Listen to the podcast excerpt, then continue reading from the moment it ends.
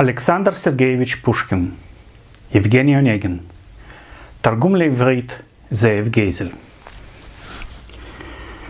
בלי כוונות לשעשע את טעמם של הנפילים, הייתי מעדיף, הרע, לתת מיצג יותר מתאים לנפשך המפוארת, לחלומך הלא נשכח, שירת הרוח הזוהרת, הרעיון הרם, הצח, אבל אם כבר נגזר אחרת, על אל באוסף הפרקים הנקודים בצחוק, בעצב, באידיאלים ובקצף. ולד משחקי הלא מחכים, שבו נגעו כלות שר רוח, שנות בוסר נדודי שינה, קצת מחשבות וקצת ניתוח, וכל צלקת ישנה. פרק א' דודי היה ישר לאללה, תפס לו חולי מעומעם, ואז רוחו נסקה למעלה. זה גם צודק וגם חכם.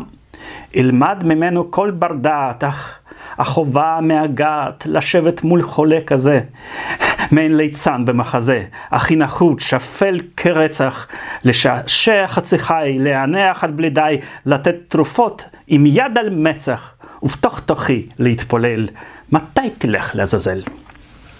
פרחח צעיר נועל שפתיים, יוצא לדרך ארוכה, לפי קפריזות השמיים, יורשה של כל המשפחה.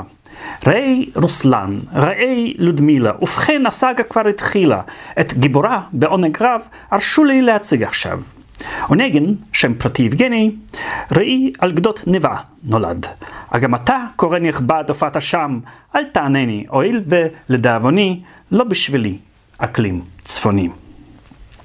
בתום שירות ראוי לשבח, אביו תמרן בין החובות, אירח מסיבות בשפע, בסוף נשאר בלי חסכונות. לבנו, לפי שיטה מובנת, שכר מדם בתור אומנת, אותה החליף מסיה גלמוד, אה? ויגני די חמוד. מסלבי הליברלי המעיט בעומס החינוך, לימד הכל תוך כדי חיוך, חסך בלקח המורלי, רק על קונדס חריג העיר, כשהם טיילו בגן העיר. יבגני התבגר בקצב, הגיע עת הנעורים, כולה תקווה, רכות ועצב, מסיו פוטר בלי דיבורים. הנה אונגן כבר לא ילד, עם התספורת המפוסלת בלבוש הדנדי המושלם, סוף סוף יצא אל העולם. בצרפתית דיבר ברצף, וגם כתב בה בלי שגיאות. כמו כן ידע לקוד קלות רקד מזור כבכל נשף. זה לא מספיק, ציבור נאור פסק שהוא שופע אור. כולנו משהו למדנו אי אז, אי שם, פחות או יותר, כולנו לעיתים עמדנו בהשכלה להתהדר. אוניגן, כך כולם הסכימו, ולא בדחילו ורחימו, בחור משכיל, אבל קפדן. היה לו כישרון איתן להיכנס לכל ויכוח, על כל עניין משפט לפלוט, עם הפנים הכל יודעות לדבוק באלם המתוח, ולבדר נשים יפות בצרור בדיחות לועזיות. שפה לטינית לא בשטח, לא באופנה. נעיד עליו שבלטינית הוא לבטח יכול לקרוא כל אפיגרף, לדון דקה על יובנליס, את האורחים לשאול קבובדיס, וגם זכר בדילוגים, מאניס שלושה קטעים. נודה בדרך מעודנת שהוא אף פעם לא סבל אבק הספריות. אבל כל אנקדוטה מעניינת, מרומלוס ועד עתה, בזיכרונו שמר אותה. לא התעלתה נפשו לאלה להם שירה יהוד נשגב, הבדל בין ים בלתוכי היה אניגמה בעיניו. גר בהומרוס בזעם, באדם סמית מצא לו טעם. נחשב לכלכלן מזהיר, קרי, הוא ידע איך להסביר באיזה אופן מתעשרת המדינה, ולמה כבר זהב הופך למיותר על מוצר טבעי שומרת. את זה כלל לא הבין האב, לכן משכן את אדמותיו. את כל מה שידע יבגני לא התכוונתי לספר. אך מה שהוא הכיר פי אלף יותר מכל מדע אחר, מה שהיה אצלו לאורך שנים עמל, תוגה ועונג, מה שסיפק את התכלית מול עצלותו היומיומית, היה מדע תשוקה בוערת. אותו וידאוס תיעד על כך בייסורים קיפד חיי הזוהר והמרד במולדובה, שכוחת אלים, הרחק מכל האיטלקים. למד מוקדם להיות צבוע, לשמור תקווה ולהניא כולו קנאה, כולו שכנוע, נראה נוגה או קדורני, היה גאה, היה כנוע, קשוב, אדיש, נרגש, רגוע. כה מלנכולי בשתיקה, להוט המלל בשיחה, במכתביו רפי ניסוח. איך הוא ידע להתאווה ולהישכח באהבה, והמבט עדין, קשוח, נועז, ביישן. אם לא מספיק, גם בדמעה צנועה הבהיק. או, הוא ידע איך להפתיע, איך להפגין ייאוש עמוק, איך להחמיא, איך להרגיע, איך לתמימות לגרום לצחוק, איך לזהות את שעת החסד בשכל ותשוקה תוססת, למצוא ולהרחיב סדקים במחסומים ילדותיים, את יקיצת הלב לשמוע, את זיק האהבה לרדוף, להתחנן ולבסוף מפגש סודי איתה לקבוע, ואחר כך בפרטיות ישר לגשת ללימוד. למתגנדרת, לקוטטית, ידע היטב איך להקשיב, ואת ליבה לשטוף ברטט, אבל אם צץ פתאום יריב, איך הוא בלעג השתלח, ברשת לשונו כיסח. אמנם אתם הבעלים, עמו נשארתם ידידים. חיבק אותו גם זה בן חיל, תלמיד חכם מבית פובלס. כמו כן, ישיש חשדן וגס, וגביר חשוב, עטור קרניים, תמיד מבסוט מהדרתו, ארוחתו וזוגתו. קורה שרק עלה השחר, מתחיל הסדר הנעים, שלושה פתקים על הצלחת, עם הזמנות לאירועים. לנפש, לנשף, טקס, יום הולדת, אין צורך לפרטים לרדת, ימצא עונגן את הזמן לכל מקום לשם וזמן. בבולבר רחב שוליים, בלבוש חופשי, בלי למהר, ובטיילת מסייר עד ארוחת הצהריים, עלה יצלצל בריגט כשיתעורר בבוא העת. מחשיך, עולה הוא למזחלת, פנוי, פנוי, צועק עגלון. אבק הכפור מחשיף בשלג על לי פרוות הצווארון, לבית קפה טלון נוסע, שם בטח מחכה לו רע. נכנס, יין השביט פורץ, עד התקרה פקק קוצץ, מולו רוסט ביף אדום כטרף, כמהין ניחוח ילדותי, שיא המטבח הצרפתי, משטרסבורג פשטידת הפלא, בין לימבורג צ'יז עם ריח עז לבין זהב של אננס. עודה הבטן מעכלת בשרים בצמאון נואש, אך השעה כבר מבשרת, מתחיל מופע בלט חדש. בתיאטרון שופט קשוח. עם לב רחב וגם פתוח למוכשרות יפהפיות. בין הקלעים אזרח כבוד. נחפז עונגן לתיאטר, שם כל אחד מרגיש חופשי לשרוק בסצנה הראשית, לבוז לפדרה, קליאופטרה, להתפרע. לשם מה? רק שקולו כבר יישמע. עולם קסום, אתמול העירו עליו מיטב הכוכבים, פון ויזין מלך הסאטירה, קניאז'נין אלוף החיקויים. שם אוזר סחט כמיים, דמעות ומחיאות כפיים, שם את רוחו של פייר קורני מהמרתף, ממחסני הזמן, אל הבמה החזירו, שם שחובסקוי עוקץ עקבי, נחיל קומדיות הביא, שם דידלו בהוד הכתירו, שם שם בארץ הקלעים זרמו ימיי הצעירים. איפה עלילותיי של פעם? על הפרגוד לריק השקיף. הוחלפו כולן למען כאלה שאינן תחליף, אשרתן תושבת לנצח. האם אראה ריחוף וקצף של פסיכורה הרוסית? האם אמצא, האם אביט על הפנים שאז מצאתי? או הלורנט המאוכזב רק יחפש אותם לשווא בתוך שמחה? צופה אפתי, אבלה פיהוק דקה דקה, ובנוסטלגיה אשקע. אולם התיאטרון זורח, העצים והפרטר, הכל מלא, הכל רותח, ברעש המסך דוהר. הנה על האוויר נשענת במיתרים קסומים נקשרת, מוקפת בסרניות, אסתומנה. כמה שניות עומדת כמו פסגת הקונוס, לאט החלה בתנועה פתאום קפיצה, והיא דואה כמו פוך בנשיפת איולוס. היא חץ וקשת כאחד בריקודה המחודד. הכל טורק. נכנס ונגן. צועד ישר בין השורות, דורך למישהו על רגל, כשמתבונן בבחורות. את היושבים בכל יציע סוקר, בקריצותיו מגיע מורת רוחו המהפנים. החליף קידה עם השכנים, אל הבמה המפוארת החטיף מבט עמום וריק, אחורה הסתובב, פיהק, מלמל, האשליה נגמרת, תיאטראות סבלתי די, אך גם דדלו, נמאס עליי. בעוד כל ליצני המלך על הבמה מתקוטטים, עוד על uh, פרוות uh, זרוקות בשלג מנמנמים המשרתים, עוד לא הפסיקו להפריע, למחוא, לשרוק ולהריע, עוד גם בחוץ וגם בפנים מתנוצצים הפנסים, עוד הסוסים רוקעים בינתיים סביב המדורות, העגלונים מלכלכים על אדונים ומחלצים את הרגליים, לצאת עונגן מתעקש הביתה ולהתלבש. המסיבה, המשימה המסתמנת לביצועה אני ניגש תיאור החדר בו יבגני הולבש, הופשט ושוב הולבש. כל מה שלונדון המושכלת ברווחים כבדים סוחרת, בים הבלטי מייבאים תמורת חיטה, בשר, עצים, כל מה שטעם פריזאי בחיפושיו אחר עיסוק ממציא לעונג, לפינוק, למותרות ביום וליל, הוכנס בחדר היאה לפילוסוף בן 19. ענבר טורקיה למקטרת, דברי חרסינה וערד, ושיא הנחת הבוהמת פסמים בבדולח מסוטט. שלושה סוגים של מספריים, שלושים של מברשות שיניים, גם מסרקים, אין ספור צורות לציפורניים הפצרות. רוסו, כאן הערת שוליים, זעם על גרים, אשר מולו, מול הגלגול של כיכרו, העז צחצח ציפורניים. הוגה זכויות האזרחים בנקודה הזאת הגזים. גם בן אדם הכי פיקח רשאי לדאוג לציפורניו. אם המנהג להתווכח אתה יכול, אבל לשווא. יבגני, אפרופו הבגד, כמו צ'אדייב, שמנגד בהלבשה היה קפדן וגם מה שנקרא גנדרן, שעות מאחורי הדלת מול המראות הוא הסתובב, ושסוף סוף היה עוזב, דמה לוונוס המופקרת, שבה שמלות הגבריות יוצאת לנשף מסכות.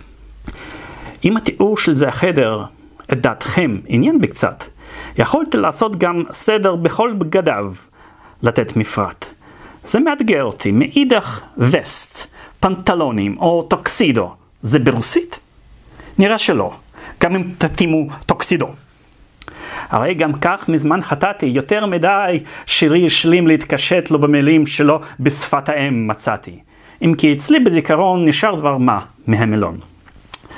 כעת העלילה חוזרת. לנשף אלווה אתכם, כי שם הכרכרה דוהרת, ובה עונגן מתקדם. לב הסמטה המנומנמת, לאורך הרחוב עונגת, שורה כפולה של מרכבות, אורות שמחה מתערבבות עם תדפיסי קשתות של שלג, בפמותי הקיר מואר, זו ריח בית מפואר. בחלונות תמונה מוצלת, מהבהבים בהם ראשים של תימהונים ושל נשים. הגיע הגיבור שלנו בין השומרים כמו חץ זינק במדרגות השיש מעלה את uh, שערו ביד סירק נכנס. חומק כמו הרגש, המוזיקה עייפה מרעש, יש המולה, צפוף וחם, שלב המזורקה באולם. צליל אה, דרבנות המגפיים של הקצינים, רגלי בנות מרחפות ומלוות אותן בלהט העיניים, כשמשתיקים הכנרות את בנות הזוג המקנאות.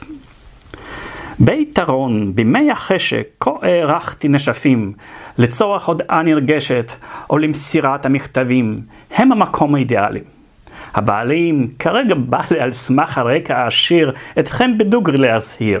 גם אמהות, בשתי עיניים אתן צריכות להסתכל על הבנות יומם וליל, אחרת שומו השמיים. כתבתי את כל זה כיוון שלא חוטאני מזמן. אולי יטיפו קטגוריים, בזבזת סתם את החיים, אחזיר להם תשובה מינורית. ליבי נשאר uh, בנשפים. אוהב את שגונות הנוער, את הצפיפות ואת הזוהר לבוש האנשים המחושב, את רגליהן תמיד אוהב. היש ברוסיה ולו שלושת זוגות רגליים חטובות. היו היו שתי רגלונות, רואה אותן באור וחושך. זוכר אותן, הן עד היום חוזרות אליי, אך בחלום. מתי, איפה, באיזה צי אשכח מכן החטובות? היום, היכן, סביב איזה שיח פרחי אביב אתכן עוטפות? בנות המזרח, ספוגות העונג, כאן בצפון על שלג עוני, לא נשמרו עקבותיכן. היטב זכור לי. אהבתן על רוך שטיחים בלבד לרדת, אבל בשבילכן שכחתי אז את חשק התהילה העז, את הגלות והמולדת. אשרי היה, אבל נגמר, כמו עקבות על פני הקר. יש קסם בפנים של פלורה, בשדה דיאנה, בוודאי רק שרגלה של פסיכורה בכל זאת עדיפה עליי. היא מנבאת עבור העין הפרס שלו שער עדיין יופייה, חצי מוחבא בפנים, מושך אשכול היבואים, אוהב אותה, בלי להצניע, מתחת לגדלי מפה בראי פרקטי של רצפה, באח וכשאביב מגיע בחורף מול צפחת האח על צוק הים, בחול הלך. תסס הים לפני השר, כל כך קינאתי בגלים, שלרגליה כמו לשער מסתערים, ושם נופלים. חפצתי כמו גלים בלהט, בלשוני, בהן לגעת, אף פעם באותם ימים של נעוריי רועמים, לא התחננתי לשמיים לנשוק שפתי הצעירות, את השדיים המלאות, או את ורדי הלחיים, ומעולם תשוקה עזה, קח את ליבי לא זעזע. בי חרוטה גם עת אחרת. כשהחלום נדיב מדי, אני מחזיק את המשברת והרגלונת בידיי.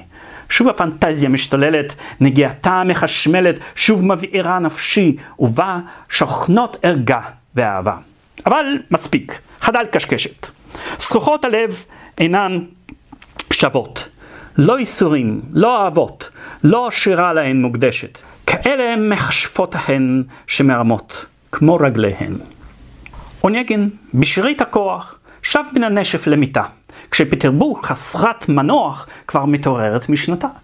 קם חנווני, רוכל פוסע, עגלון באיטיות נוסע, שורק השלג הלבן לחלבנית עם הקנקן, שעון נעים עולה באתר, פתוחים תרסי החלונות, מכיל עשן הערובות, ובחסות כלפק הכתר נחתום גרמנצ'יק מטופח, בבסס דס שלא פתח.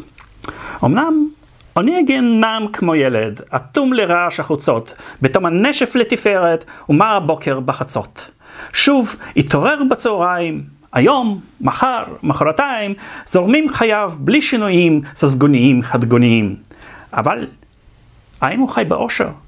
בארץ השעשועים? בניצחונות המופלאים, חופשי, צעיר, בשיא הכושר, האם תוך כדי החגיגה היה נטול כל דאגה? או לא. נמאס לו מהזוהר, הרגש במהרה קפא, הציד של יפות התור הפך להתעסקות רפה. מהבגידות הרגיש קדחת, ומהחברים גם יחד, כי לא יכול עוד לצחקק, לשפוך שמפניה על ביפסטייק, תמיד להיראות ספונטני, ואת החבר לבדר, כשכל ראשו כבר מסתחרר, גם התהילה הדונג'ואנית, שכללה מושג דו-קרב, איבדה כל ערך לפניו. נראה כי המחוב הכרוני הלא מוסבר, אך הבסיסי, דומה לספלין האלביוני, או בקיצור, דכדוך רוסי. עליו להשתלט הצליח.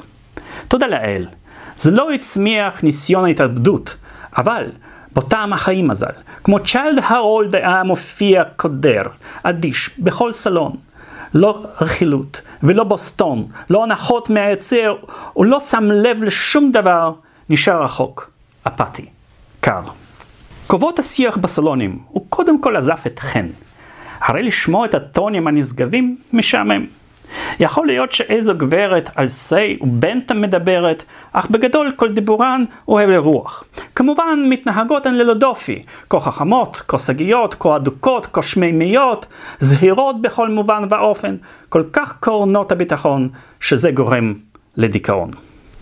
את הטריה שבשרשרת החתיכות בכרכרה, אשר עד מאוחר דוהרת בסמטאות שלבירה, אז גם ממך הצעירונית נס העריק משדות העונג, הוא הסתגר, לקח נוצר ברצינות לכתוב רצה, והשתדל. אך כמו בכלא הרגיש עצמו. כך שום דבר הוא לא רשם על הנייר ולא נכנס לחוג של אלה. כאן את דבריי אני סותם, כי גם אני אחד מהם. שוב לא ידע במה לגעת, כל סוג של מס הוא החרים, ואז מצא לו את היעד, לרכוש חוכמה של אחרים. אסף לו ספרייה מובחרת, קרא, קרא, אך בלי תועלת. שם שמום, שקרים או שטות, ללא מצפון או משמעות, הכל מלא עפר ואפר, מה שישן, ישן מזמן, מה שחדש כבר מיושן, ברח הוא מעולם הספר המאובק, את הארון של הספרים כיסה ולום. כמוהו גם אני מרדתי לעת ההיא במוסכמות. כך עם אונגן התיידדתי, מצאתי בו תכונה כזאת כמו חולמנות, אך לא עיוורת. הייתה לו הבעה קודרת, ושכל חד, חריף, בקר. אני הייתי ממורמר ומדוכדך, הרבה ביחד. ידענו שנינו להבות, נחלנו שנינו אכזבות, ציפינו שנינו שהשחר יביא עמו את איבתם של הגורל ובני אדם. מי שחשב, בפנים לבטח חש קצת זלזול באנושות. מי שהרגיש, רואה במתח את צל ההדן האבוד. אחד מלהקסים מנוע, שני מזיכרונות שקוע, ההוא אכול להרהורים, כל זה תורם לדיבורים, היו ימים שהתבאסתי מהסגנון שבו דיבר, אך התרגלתי די מהר. גם לוויכוח סרקסטי, לאפיגרמות העוקצות ולמטחי ההלצות. בליל קיצי, כשהשמיים היו צלולים ובהירים, החביר הסהר את המים בנחת הניבייזרים, הלכנו כמו שוטים בתלם, שתינו לשחררה באלם את הרוחות הנדיבות. נזכרנו אז באהבות, היינו שוב קלי הדעת. ואם לא פיזית, אז רגשית, בנעורינו, בראשית יכולנו בחלום לגעת כמו אסירים באזיקים, בעיירות היורקים. על מי ניבה ריחף השחף, עמד יבגני וערער, נשען על מעקה שחם כמו פסל חי של משורר. היה שקט. שומרי הליל לסירוגין הפגינו חיל, גלגל הכרכרה חרק, גם אגדות שתקו, ורק מתוך סירה אחת שנעה על הנהר המנומנם, שבו אותנו בקסמם שירה פרועה וקרן יער. אבל הייתי מעדיף לשיר טורקווטו להקשיב.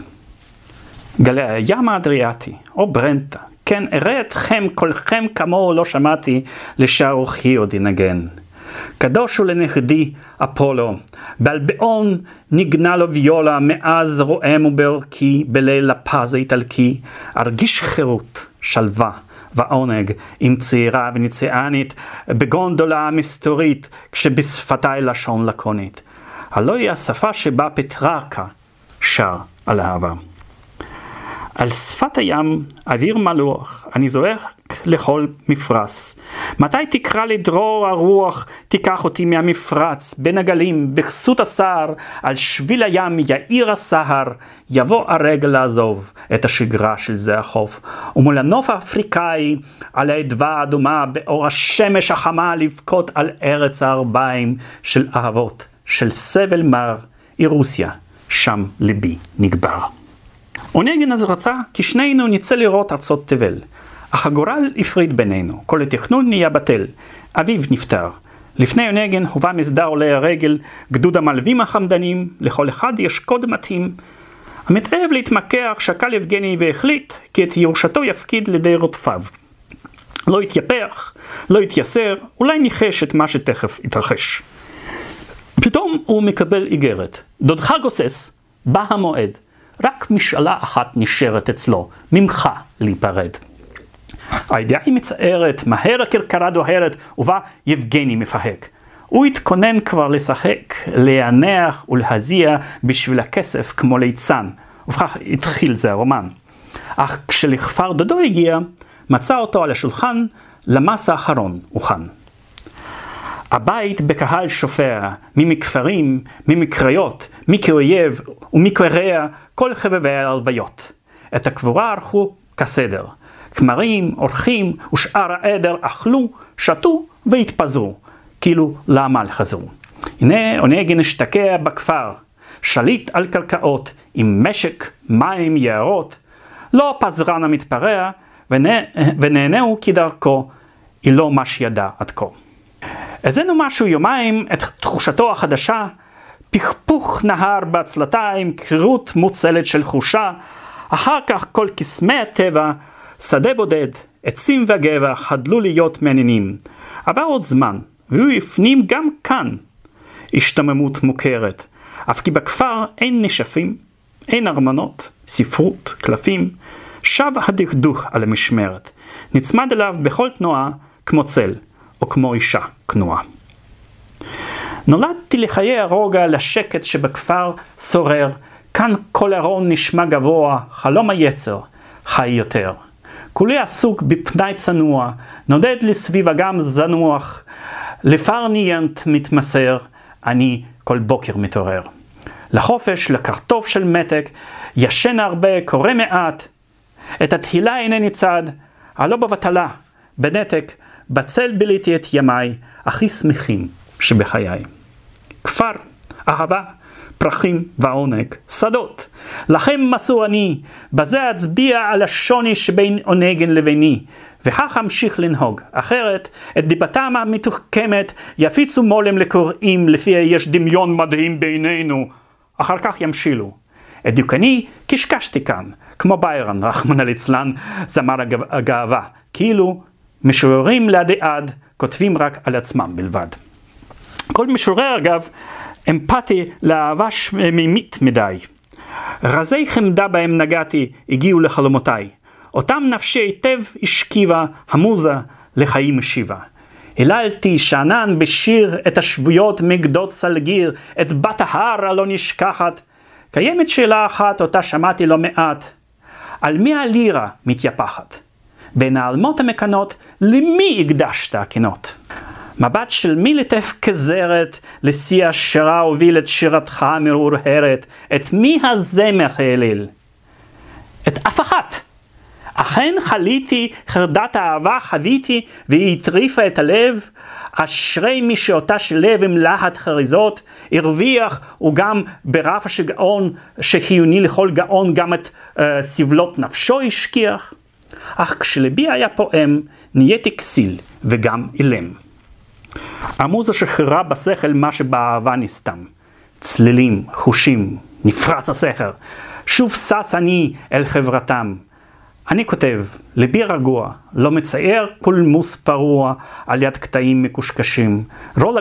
לא רגלונות ולא ראשים, לא יתלקח שוב האפר, אני עצוב, אך אין דמעות, גם הד הסערה ישקוט בנשמתי. אז את הספר אני אצליח לחבר עשרים פרקים, אולי יותר.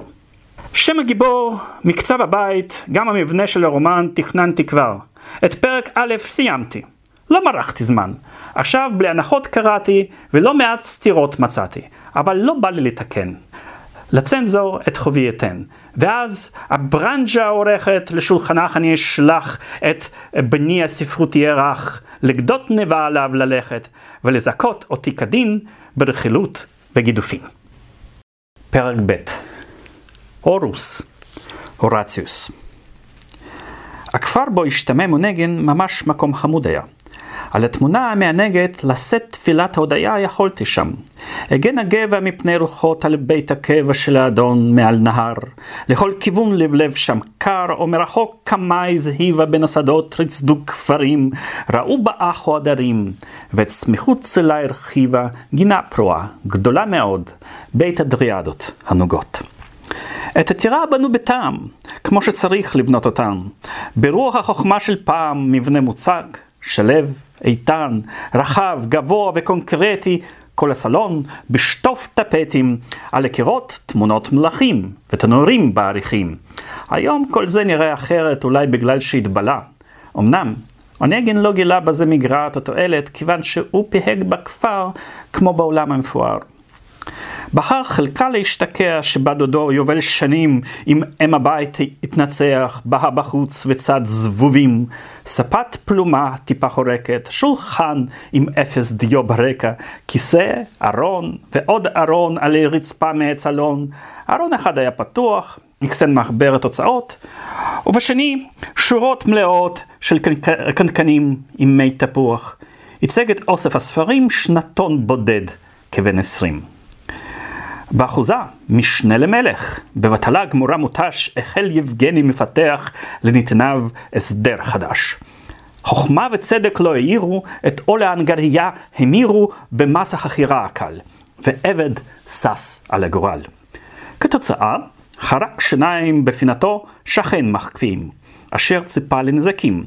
אחר גיחך בקצה שפתיים, כך התגבשה דעת הכלל, הוא מסוכן, הוא מטורלל.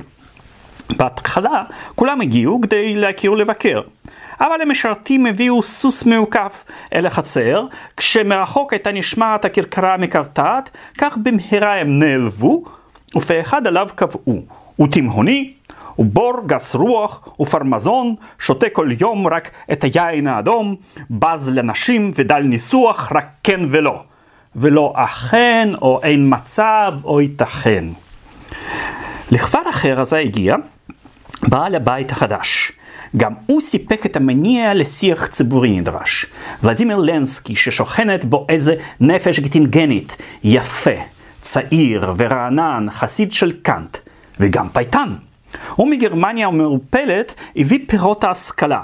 חלום החופש הנפלא, דיבור להוט, בינה בוערת, ושערו שחור כליל עד הכתפיים מטלטל. מקור הזנות של הצמרת עודה נפשו לא התרכבה. בחום לוטף הייתה נשמרת בחברות ובחדווה. תמים חמוד, מלא עליו, בו לבלבו תקווה ויהב עולם חדש, רועש, מזהיר, קסם למוח הצעיר.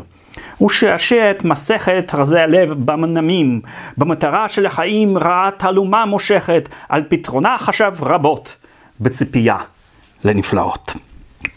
הייתה לו אמונה מולחמת, כי לנפשו ישנה אחות. היא מתייגעת וחולמת עם נשמתו להתאחות. כי יש לו חברים כאלה שעל כבודו ילכו לכלא, כי לא תמעד ידם לבעוט בכלי של מפיצי דיבות. כי נבחרו מהשמיים נושאי תקוות האנושות, ומשפחתם שלא תמות ביום אחד, תשפוך קרניים של אור נצחי על העולם, ויתענגו בני האדם. תחושות הזעם והעצב, חיבת הטוב והמושלם, אש התהילה המבצבצת, התסיסו את דמו מוקדם. מהשלהבת הפואטית, ההיא של שילר ושל גתה, כשבארצם רגלו דרכה נפשו כמו לירה התלקחה. גם בזירה המחורזת הוא לא בייש את הנשגב, ובגאון שמרו שיריו על הפנטזיה הנועזת, על תשוקותיו שבתמימות ועל החן שבפשטות.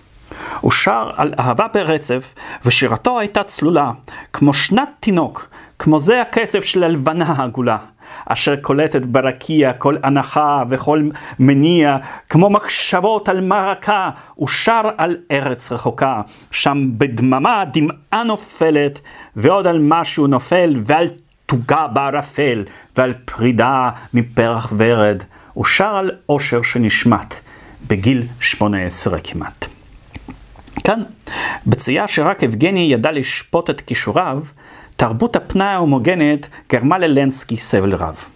משתה, זלילה, שיחה רועשת, אמנם סולידית, שמוקדשת למשקאות או לכלבים או לחציר או לקרובים, שיחה כזאת שעות הצליחה להסתדר בלי רגשות, בלי שום אידאות חדשות, בלי הברקה פואטית. ניחא, אבל דיבור נשותיהן היה נסבל פחות מכן.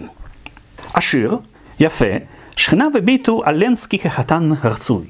לכן גדולי הכפר החליטו לפעול בנוהל המצוי. אה, כשהחצר רוסי מגיע את הפטפוט יש להניע, כאילו סתם, לאפיקים של מור חיי רווקים. בינתיים סמובר יופיע, אז דוניה, בתזמון מתאים תביא גיטרה להנעים על מיתרי תזיע, ולקנוח תצייץ, כאן בביתי לפז אין קץ. אך לנסקי לא הופל ברשת. בתום הסבב המהיר בסביבתו, רצה לגשת ואת אונגין להכיר. הם נפגשו. מצוק ופרח, שירה ופרוזה, אש וקרח, פחות שנים מבראשית. תחילה ראו הם הדדית רק נגדיות משעממת.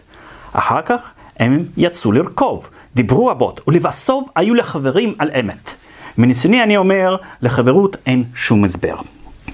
החברות ספק קיימת לעת של פיכחון מוחלט. הגענו לנוסחה מושלמת, הם אפסים, אני אחת. כולנו קצת נפוליאונים, ובשבילנו המיליונים של יצורים דורגלאים בצחוק וכעס, רק כלים. טוב מרבים היה יבגני, למרות שבז לבני אדם, אבל כל כלל שבעולם מוצא גם היוצאים ממנו, שמר כבוד גם מרחוק לרגש נעלה עמוק. ולדימיר סח, חייך יבגני. התלהמות המשורר, חשיבתו הלא נגד ומבטו תמיד בוער, יצרו תמונה מרעננת. לכן כל אמירה צוננת לגנוז עונגן השתדל. חשבו למה לקלקל את מלוא אושרו בזה הרגע. גם בלעדיי תבוא העת עד שיכיר את האמת, שיאמין בסגולותיה. לצעירים יש להתיר טירוף צעיר וחום צעיר. אצלם הכל הוליד ויכוח, אצלם על כל עניין דובר, הטוב, הרע, מדע והרוח, המוסכמות מן העבר, דעות קדומות, קדומות למחצה, המוות ועולם הנצח, סוד החיים והגורל, הכל נשפט. הכל תושאל, ולפעמים בשיא הלהט המשורר דקלם ברון קטעי פואמות הצפון לאלם האזין בנחת יבגני גם אם השירה לרוב הייתה לו לזרע. אבל תכופות עסק השיח של שני שוכני ישמון ביצרים. מאז הצליח לרשום מונגן ניצחון על אלה. עם הנחת הצער נזכר בהם. אשרי הנער שעל הרגש אתגבר, אך לדידי, אושריו יותר מי שצנן תשוקה, בנתק איבה, בהשמצות, עתים רעה אשתו עם חברים ללא קנאה ולא מועטת, ואת נכסי סביו הקפיד, באס פתלתול לא להפקיד. בהיכנס לחיק השקט המפוכח והערוך, שם אש הרצונות דועכת ולנו אה, מסיבות גיחוך, התפרצותם מרוב הלהט ותגובתם מתמהמהת, במאמץ ניכר כנועים, בכל זאת אנו לפעמים שפת יצרים כמהים לשמוע, מפיו של מישהו אחר. כך בביתו המתפורר, חייל נשכח מוכן לבלוע בצמאון צ'יזבט או שיר שיזמזם טוראי צעיר. מאידך, נערות בוערת סודות איננה מסתירה, על כל דבר היא מספרת. חיבה, איבה, שמחה, צרה, באהבה. בעל התואר או נגן האזין בלנו למשורר, אשר טפח על מה שבליבו פרח, אשר בדחף נאיבי חשף נפשו לראווה. יבגני בקלות זהה את הסיפור, את המוטיבים, את פעימות הרגשות שלנו כלל לא חדשות. או אהב. כבר לא נשקפת עוד אהבה כזאת בנוף, רק נפש פייטנית מוטרפת נידונה ככה לאהוב. בחולמנות שלא עוברת, תמיד תוגה כל כך מוכרת, תמיד עיווי כל כך מוכר. לא נפלאות ארצות נכר, לא הפרידה המתארכת, לא הריחוק המצנן, לא מדעים למיניהם, לא שעת המוזה המושכת, כלום לא שינה בנשמה בה מבלבלת אש תמימה. קראו לה אולגה. עוד בטרם את איסורי הלב ידע, יותר כילד מכאלם צפה בה ושיחק איתה. מהמשחק השעשוע נכנס לשבי הכנוע וכבר חלמו על הכתרים אבותיהם החברים. שם באידיליה הנרדמת, מלאה בהן ובשמחה, היא מול עיני המשפחה פרחה, כמו שושנת העמק, שבה דבורים ופרפרים בסבך הדשא לא נוגעים. בלב המשורר הפריחה את להבות חלומותיו דמותה לחללו הפיחה ראשית התו והמקצב. היו שלום, שחוקי ילד, הוא העדיף חושה מוצלת, התבודדות, שקיעה דומה, ליל כוכבים והלבנה, הששית המרוממת. הקדשנו לה בשעתה המסעות בעלתה והדמעה המנחמת. היום אנחנו בה רואים תחליף לפנסים דהויים. תמיד צנועה, תמיד קשבת, כמו יום המשורר תמימה, כמו אור הבוקר מאושרת, כמו נשיקונת מקסימה. עיניה בוהקות בתכלת, בפז זורח מסלסלת, תנועות, חיוך, דיבור, גזרה, הכל באולגה. אך תקרא בכל רומן מילים כהנה שמרכיבות את הדיוקן. חיבבתי גם אני מזמן אותו, אבל נמאס ממנו. בוא נחזור להללה, הייתה לה גם אחות גדולה. לאחותה קראו טטיאנה. השם הזה לראשונה מופיע ברומן שלנו ובספרות העדינה. מה יש? אותו נעים לשמוע. אה, חייבים פתאום למנוע את ההקשר לעתיקות. צריכים כולנו להודות כי חוסר טעם משווע נצפה אצלנו בבחירה של השמות, כמו בשירה. בהשכלה נשתעשע. בסוף ממנה תישאר תרבות הפוזה, לא יותר. טטיאנה, מה נאמר עליה? לא באפייה של אחותה ולא בסומק לחייה או בחיות, היא לא בלטה. תמיד נוגה, הרבה שותקת, בתגובתיה מאופקת, וגם במשפחתה שלה היא כמו עפרת הבר גדלה. בהיות ילדה די מכונסת, היא לא ידעה להתלטף, לא אהבה להשתתף במחבואים או בתופסת, תכופות ישבה יומם ליד חלון בשקט, ולבד. מהריסה ידעה לשקוע במחשבות על כל דבר, החלמות עזרו לצבור ולנאות שגרת הכפר. ידע לא מהרה לקחת קישור או אצבעון ומחט, ולא רק מה עיטור נחמד בחוט המשי על הבד. לילדות שיטה מוכרת לדחוק את חשק השליטה, היא תתאמן עם בובתה אה, בגינוני חברה בוגרת, כשתדקלם לה את כל מה שמאימה היום שמעה. אך טניה לא הייתה לוקחת בובות. אף בעודה קטנה. לא נראתה היא משוחחת איתן על חידושי אופנה. עם חברות לא משתובבת, אבל בצמאון שואבת את סיפורי המסתורין בחורף, בלילות שחורים, כשהתרחש משחק בוערת בהשתתפות כל הבנות. עם האומנת, בגינות, הייתה טטיאנה מוותרת, השתעמה מהצחוקים וגם משעון המשחקים. היא אהבה למרפסת לפגוש את שחר הזריחה כשמחבירה ומתמוססת מחרוזת כוכבים צריכה. כשחרש רצועה מוארת בקצה הארץ, מבשרת הרוח יום חדש החל. בחורף, עת מפגין הצל מרות הלילה המוגדלת, והמזרח, הצל הלב, אה, נם לו ברגע השלב, מול הלבנה המתערפלת. היא התרגלה להתעורר, ואז לקום עם יום אור הנר. תחליף לכל היה לה ספר, לשעת צרה, לעת רצון, התאהרה היא בכל שקר מאת רוסו, או ריצ'רדסון. אבי, אשר נשאר תקוע לפני יובלות, היה רגוע. ספרים אף פעם לא קרא, אך לא ראה דבר נורא בהם, לא נזק ולא ערך, לכן לדאוג הוא לא רצה אם בין כרית לבין מצה ביתו השכיבה איזה כרך. אגב, אשתו איזו תקופה על ריצ'רדסון הייתה שרופה. על גיבוריו שבחים רעיפה, לא כי קראה את ריצ'רדסון ולא בגלל שהעדיפה עלי אה, לובלס את אה, גרנדיסון, אה, בת דודה מוסקבאית, אלינה, שלה היא פעם האזינה, חזרה כי גרנדיסון זה אין. אזי לפני הנישואין צץ גרנדיסון אחד באופק, בהשוואה מול החתן, היה להוא יתרון איתן, הן במראה והן באופי. עמרן סמל בחיל משמר, תמיד בבגד מהודר. ודאי שבו הייתה בוחרת לולא הרשות הזאת ניתנה, אך ההורים קבעו אחרת, ועם אחר התחתנה. בחשבה המפוכחת החליט לכפר אותה לקחת הבעל, לרכך כאב, שם ערב רב אותה סובב היה בכי היסטרי. להתגרש רצתה כמעט, אך התרגלה לאט לאט, מצאה עיסוק ומאושרת הרגישה. זהו שי האל, תחליף האושר, ההרגל. כך, בהרגל הומתק הרעל שכה הכביד על נשמתה, את אומנות אילוף הבעל היא לעצמה פתאום גילתה. אחר כך התעורר החשק למשול גם בניהול המשק, ואז הדיכאון נגמר.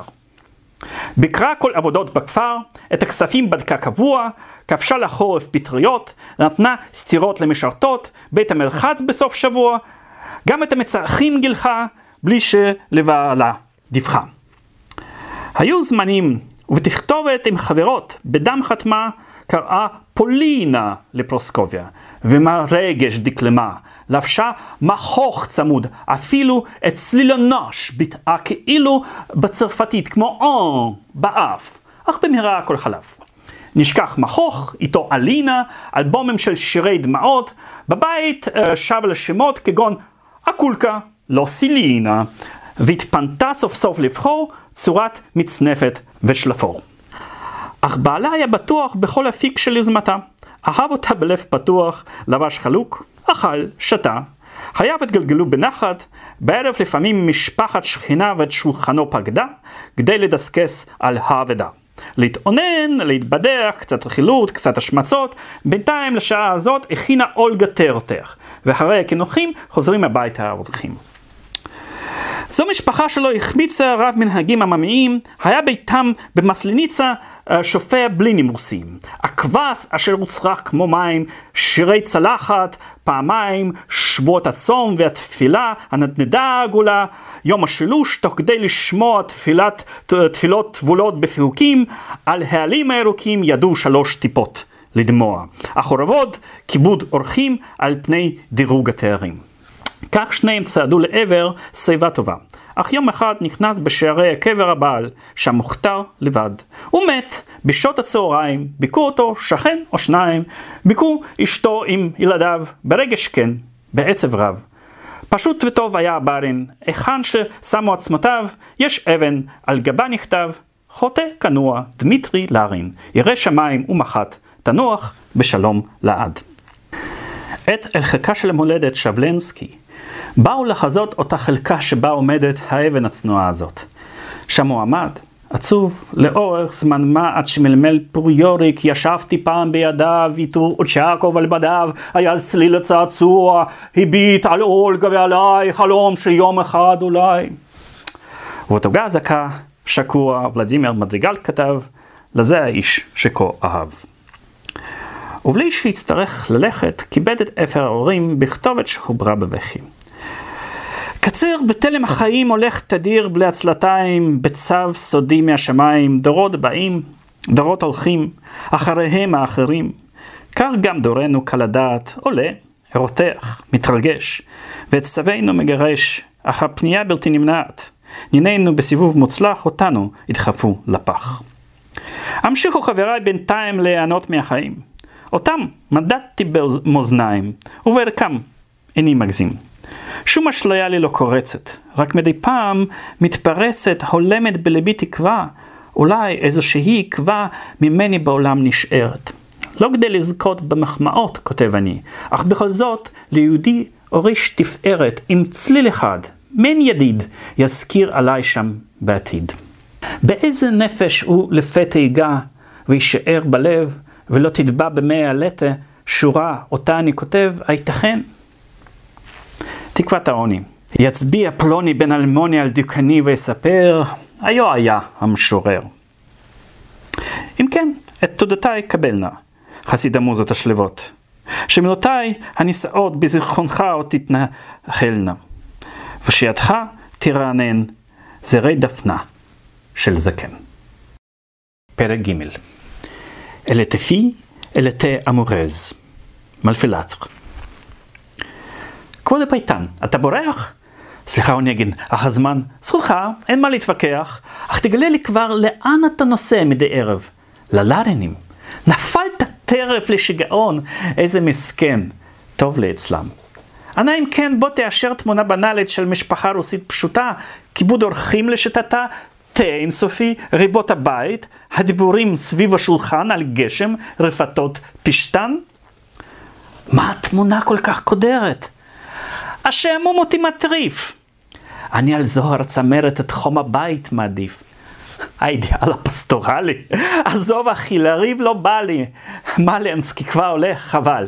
שמע, להציג אותי תוכל בפני פילידה של נופנו, מושא הדמה, השירה, המחשבות, אצטרה. יש כאן בדיחה? ממש איננה. אז יופי, בלי למרוח זמן, ניסע ביחד לביתם. ניסע. החברים הדהירו את הסוסים אל השכנים, הגיעו, עליהם המטירו הפינוקים הישנים, לפי הנוהג כבד העונג. על השולחנון, כנבס הדונג, שמים ריבות בצלוחיות, קנקן עם מח מניות. בכפר היום הינו שרשרת של סעודות. הבחורות את השכן רצו לראות, לכן עמדו ליד הדלת, ובחצר מיטב מומחים ביקרו קשות את הסייחים. תם הביקור, כמעט המריאו שני הסוסים על הדרכים, בואו נאזין בלי להפריע לגיבורינו הסכים. אוניגן, אה, מה מרביט עליך? סתם שעמום, אך פיוקיך כבדים יותר. לא, אין הבדל, איזה מקום טיפשי, סתכל. החשיכה פתאום יורדת, לך לך אנדרושקה, רוץ עכשיו. כן, uh, גברת לרינה, אגב פשוטה, אבל uh, סקינה נחמדת. נדמה לי האוכמניות עוד יעשו לי בעיות. תגיד, איזה מהן טטיאנה? זו שהגיעה עצובה, הייתה שותקת כמו סבטלנה, ליד החלונות ישבה. ממש מוזר שהתאהבת בצעירה. מה יש? אכזבת בבחירתך כמשורר. פני אולגה זיג בהם חסר, כמו במדונה הוונדייקית.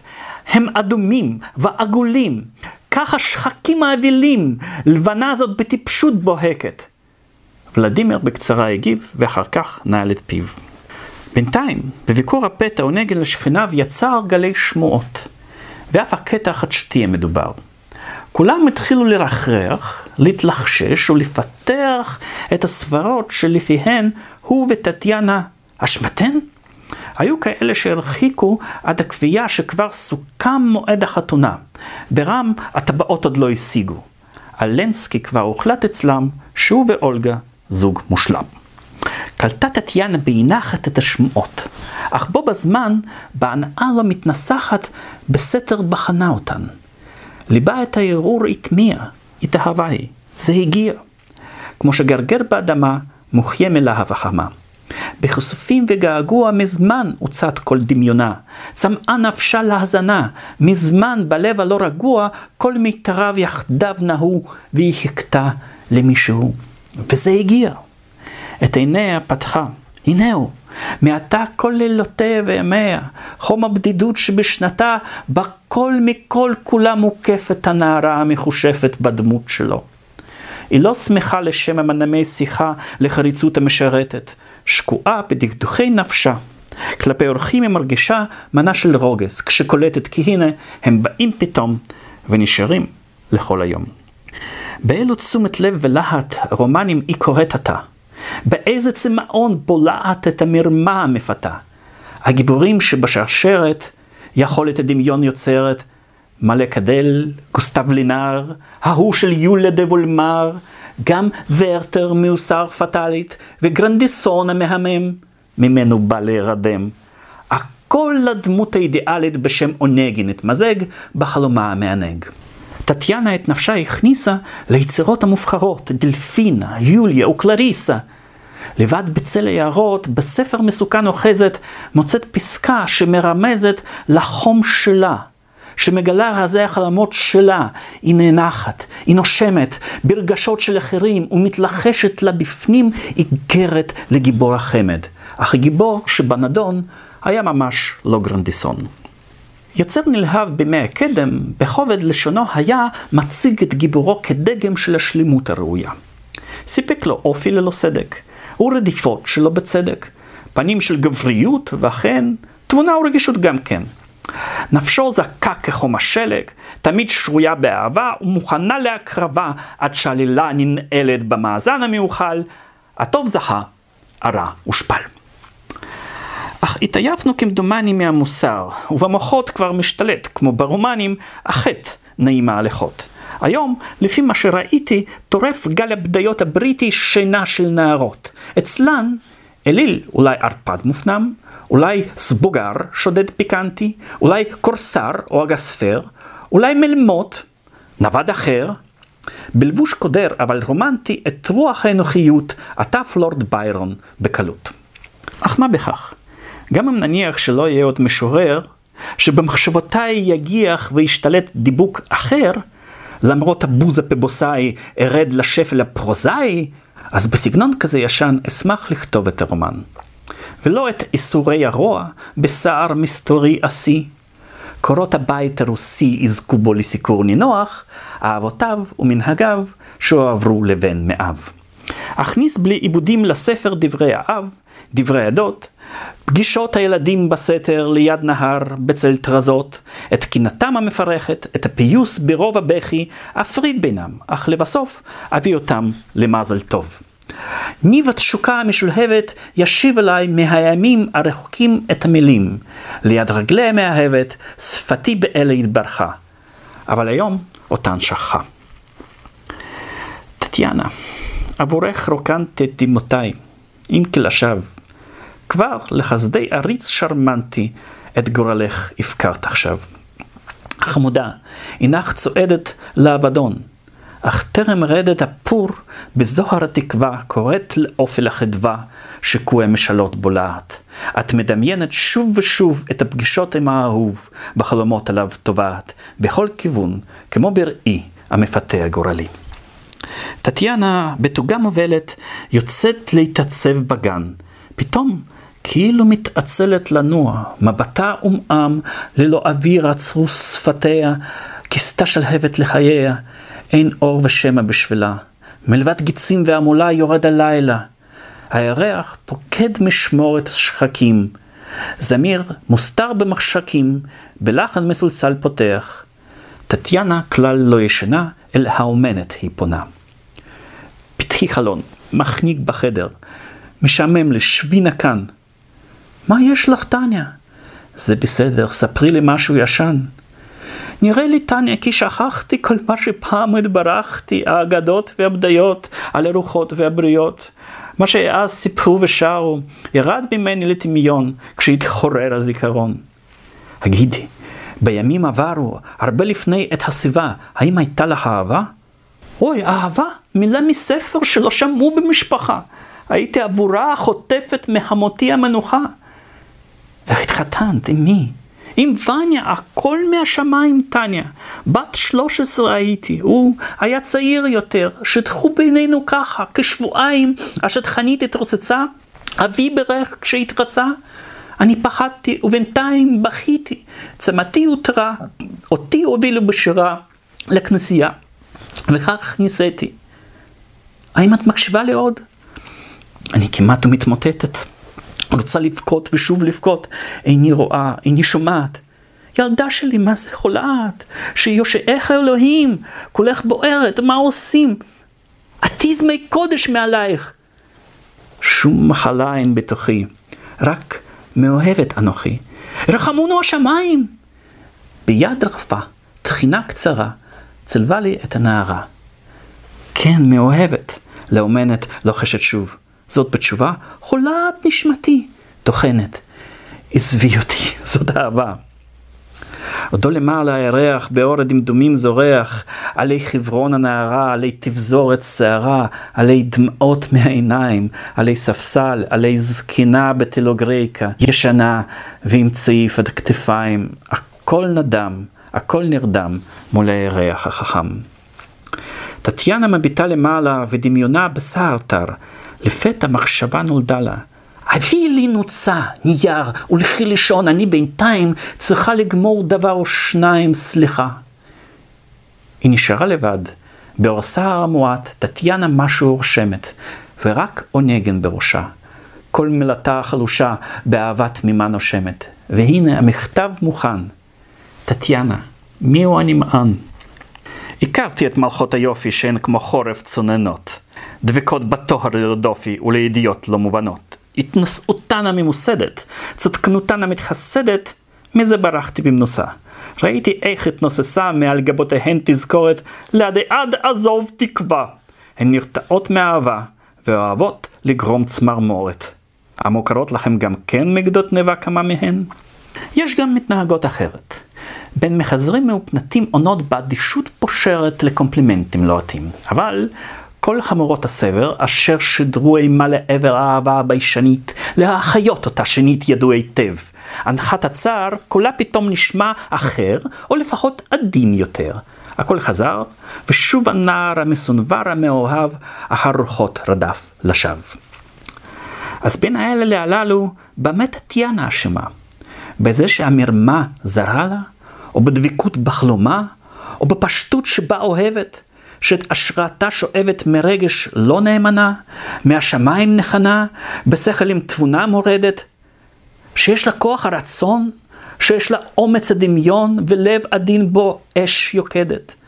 אותה תרצו להאשים בשל סחרחורת החושים? קוקטת שבה וסופרת הפסד ורווח בדרכה. ברמתתיאנה מתמסרת לרגש כמו ילדה רכה. היא לא תגיד, נמתין הפעם, כך לתשוקה נוסיף המע"מ ואת הרשת נהדק. שנית, באגו נדקדק בידי תקווה טיפה מודאגת, ואחר כך נדליק קנאה. אותו נשמור על אש קטנה פן בשגרה המענגת, נמצא את השבוי חפץ מאזיקיו להיחלץ. כאן במכשול נוסף נתקענו. אני חייב, כפטריוט, את האיגרת של טטיאנה לשים כאן בתרגום נאות. מי שידעה רוסית עילגת, לקרוא בה לא הייתה נוהגת כתב עת, בקושי התבטאה היא ברוסית, קרא בשפתה. ובכן, בצרפתית כתבה היא, מה יש? כן, אהבה נשית עודה נמנעת מרוסית, ככלי המסר הפרוזאי. בגאותה והדרה שפתנו טרם התבגרה. ישנם סבורים, אישה חייבת לקרוא רוסית. אוי לא, תודה. אדמיין אישה יושבת עם טוב היד בידה? פייטן, תהיה לי לאסמכתה, הלא כל פעם כשניסחת ברוב מקצב וחרוזים את הסודות והרזים שבלבך, אותה הגברת שלה הקדשת את הרון, בקושי שמה בגרון את הרוסית המדוברת? האם יוגדר כשפת האם הניב עזר שבפיהן? תמיד ארגיש דקירה של פחד אם בשיחה, ולא מקרית, אפגוש פרופסור במטפחת, אראה אברך בחצאית. כמו צלם בלי חיוך וסומק, נשמע חסר חיות ועומק, דיבור רוסי ממש תקני. ואם כבר, לדאבוני, דור היפיפיות יופיע, אשר סגנונו יקים מכתבי עת מדוקדקים, וגם את שירתו ישמיע, אז מה אכפת לי? נאמן אהיה לטעם הנושן. לשון חופשית לא מסורטטת, היגוי שגוי, כמו ילדותי, גרמו ויגרמו עוד רטט שיהדהד בנשמתי. להתחרט ממש לא בא לי בחיקויי יניב הגלי. יש חן, כמוהו בשירים של בוגדנוביץ', בסתרים של נעוריי. אך בוא נחזורה למכתבה של יפתי. נתתי את הבטחתי, אז מה עכשיו? אסוג אחורה? נוצת פרני העדינה היום יצא מהאופנה. זמר עצב והיין והתוגה, לא רק אתה נשארת לידי עדיין, הייתי מבקש אתה דבר חצוף. הפוך לאנה את זה המלל של טטיאנה, מלא התשוקות, מלועזית, למנגינה קסומה רוסית. אבל רחוק, לבד, בלי להט, בלי מחמאות ובלי חבר, מול הרקיע הקודר בפינלנד, ארץ מסולעת ומשוטט. ולא יקשיב למה שעל נפשי מכאיב. את המכתב אני לוקח, כמו קודש הוא אצלי שמור. קורא, סוגר ושוב פותח, ושוב נשאר עם פה פעור. מאיפה באו לה כל אלה, הרוח הזה, זרימת המלל, הנקלה המדהימה, וכל השטות המקסימה, המזיקה והסוחפת? אין לי תשובה, ואין הסבר. הנה תרגום, חלש, חסר. צללית חיוורת מקורצפת, עודר פרישוץ המנוגן באצבעות תלמיד ביישן. המכתב של טטיאנה ליונגן זהו מכתב שלי אליך. האם עליי עוד להוסיף? זכותך, אני יודעת, תכף אליי בלעג להשיב. אכלו טיפה של רחמיך על גורלי תחוס, אזי תבחר לו להלבין פניי. חשבתי כי יהיה אלמת, אשא את בושתי לבד, ותאמין לי כי לעד. לא איכשהו הייתה קיימת האפשרות לראות אותך מדי שבוע, לדקה, רק להקשיב לנאומיך, לומר לך תודה רבה, ושוב עד המפגש הבא. יומם וליל לחשוב עליך. אך בעיניך זאת שממה, כאן החברה משעממת, ושמחתנו התמימה אותך ממש לא מעניינת. מדוע באת עד הלום? לולא הפרת את השקט בכפר הזה, בשום מקום, הייתי מעצמי חוסך את האיתנות המפרכת, פוגשת מישהו מתאים, אחר כך בביתי שוכנת כאשת בעל נאמנת, ואם טובה לילדים. אחר? לא, גם שבעתיים יעיד לבי כהלכה, זוהי פסיקה מהשמיים, זה חוק עליון, אני שלך. חיי כולם היו אסמכתה אל המפגש ההכרחי, אתה מאלוהים נשלחת, אתה לנצח מלאכי. דמותך, עודה חסרת הצלם, בחלומות שלי הייתה חמדת הנפש, כשאתה השמעת את קולך בהלם. זה לא חלום ולא בדותה, כשרק נכנסת כבר הכרתי, והתלקחתי ואמרתי, חקקתי בתוכי, אתה. הלא אמת, אותך שמעתי, אתה דיברת אל נפשי, כשלאביון אני סייעתי, בתפילה רכה השקעתי כיסוף הרגש החופשי. ואותה שנייה של חסד, הלא דמותך הייתה נכנסת כמו צל בעלתה שקופה. אתה, את זה איני שוכחת, אתה באהבה ונחת לחשת לי מילות תקווה. אז מה אתה? שומר ממעל? או פיתיון מהול ברעל? הנהתר את ספקותיי? אולי זאת פארסה מיותרת לנשמה תמימה, אולי המציאות תהיה אחרת. אך זהו זה, הפור נפל. דמעות תחינה זולגות ממני. איני שולטת בגורל, רק מבקשת, הצילני. הבט מה בודדה אני. זוהי בדידות בלתי נתפסת, בחרש בינתי קורסת, שרויה בריק הסופני. את תקוותי מיואשת, בקרן מבטך תאיר, או מתרדמתי תאיר בתוכחה המתבקשת. כאן אסיים. כתבתי די. קופאת מרוב בושה ופחד, אך ישרך יגן עליי, ובצלותך בוטחת. עכשיו טטיאנה נאנחת. קלף המכתב ממשיך לרעוד. הלשונה בחוסר נחת ממתין בינתיים בול ורוד. בראש מורכן מתנדנדת, כותונת השינה יורדת מהכתף המקסימה. הנה מעל האדמה עולה קיטור דליל, החבירה הלבנה, וכבר נראה נהר, וקרן הרואה את כל יושבי הכפר העירה. הבוקר בהחלט נקלט, אך לטטיאנה לא אכפת. חמת השחר מבצבצת, טטיאנה מביטה בקלף, על האיגרת לא לוחצת בחותמה המגולף. פיליפובנה פותחת דלת, ראשה כסוף, היא ממהרת עם תה בספל על מגש. חמודתי, איך מרגש? אני רואה לפני השמש כבר קמת, הציפורית שלי, אין צל לדיכאון לילי, ממנו דאגתי אמש, סמוקות פנייך, את בריאה, הללויה, הללויה. תראי, הייתי מבקשת, מה לעשות לי, רק תאמרי. זה לא, זה סתם, את לא נדרשת, אך... אין חשש, את תעזרי. וכמו באל תוכלי לפתוח. אוי לי את נכדך לשלוח עם זה הפתק לשכן ההוא, האו. חשוב גם כן שהוא ידע, כי לא הרשיתי אפילו להזכיר את שמי. למי חמודתי, למי כל כך סינילית נעשיתי? והשכנים היום אין ספור, קשה לי את כולם לזכור. קשת הבנת האומנת. חמדת ליבי אני זקנה, ובינתי כבר מתנוונת. אי אז, בעת הישנה, די אם גברתי הייתה לוחשת. אוי האומנת, אין לי חשק להסברים על הבינה להאזין. הקשיבי נא, בשביל עונגן האיגרת. אהה, תפסתי את העניין. סליחה שזה לקח לי זמן. אך למה זה את שוב חיוורת? לא האומנת, שום דבר. אז את נכדך שלחינה כבר. בלא תשובה עברו יומיים. טטיאנה, כמו צללית שקופה, דרוכה, בלבוש הצהריים, היא מחכה ומצפה. אביר של אולגה בא לפתע. ברוך הבא, שוב לא הבאת את חברך? מיד נשאל ביד הגברת. מה חבל, מזמן אצלנו לא הופיע. עד כמה שאני זוכר, היום תכננו לבקר. אולי, הדואר לא הפריע. טטיאנה משפילה מבט, כאילו חשה רמז חד. הערב, סמובר רותח, רושף, בדמדומים זוהר, טיון משים מפיץ לו ריח, מעל העד המתעמר. משתה הערב הנינוח, אל הספלים תה נינוח זורם, הנער תוך דקה יגיש שמנת מתוקה. על החלון הקר נושמת טטיאנה בפינה שלה, ובזכוכית האפילה, באצבע מקסימה רושמת עלי הכפור המעודה את המשלבת או ואה. אך נשמתה את הדומעת, הלב דאב והתייסר. לפתע שעט היא שומעת, קרוב, עצרו, ובחצר יבגני.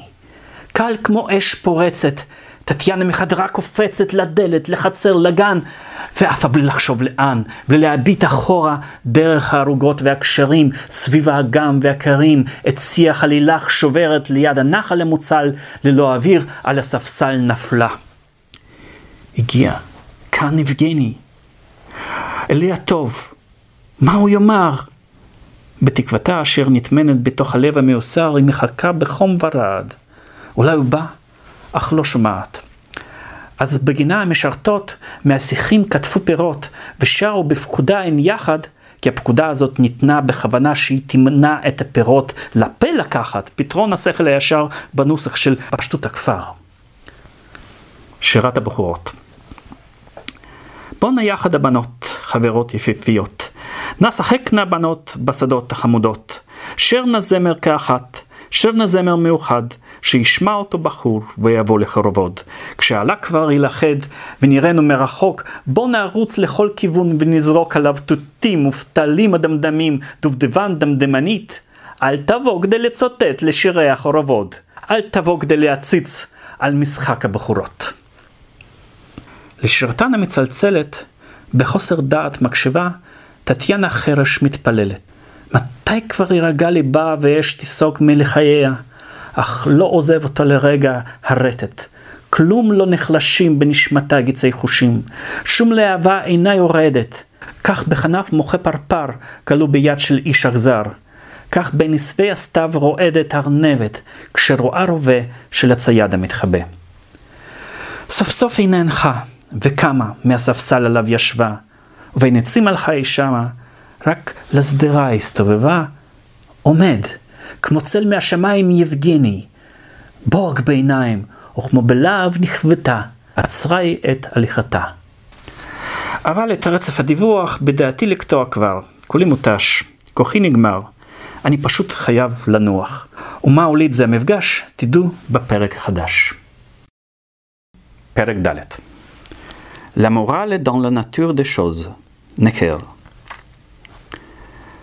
פחות תאהב אישה, תרוויח את חסדי הקל יותר, וכך את כניעתה תבטיח לנאומך מסנוור. ההוללות המשוכללת בקור הרוח מתהללת, ומחצרת כמה טוב להתענג בלי לאהוב.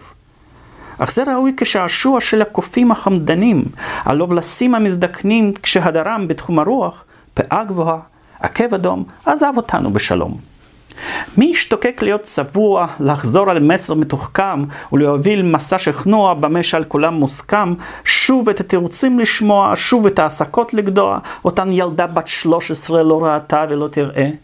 מי לא יקרוס מנשוא כובד של פחדים, תחינות, שבועות של רכילות, שקרים, דמעות, שישה דפים של התכתובת, עיני דודות, עיני דודים ובעלים מיודדים. חשב לו ככה גם יבגני.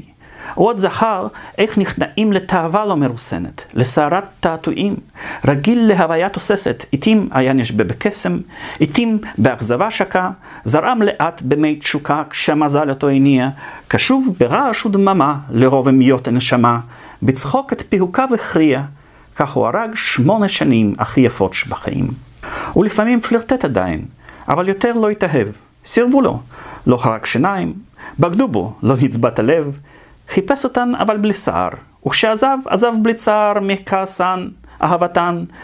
כך מהמר משועמם לביסט מגיע איזה לילה, הוא מתיישב ומשחק, תם המשחק ומפהק.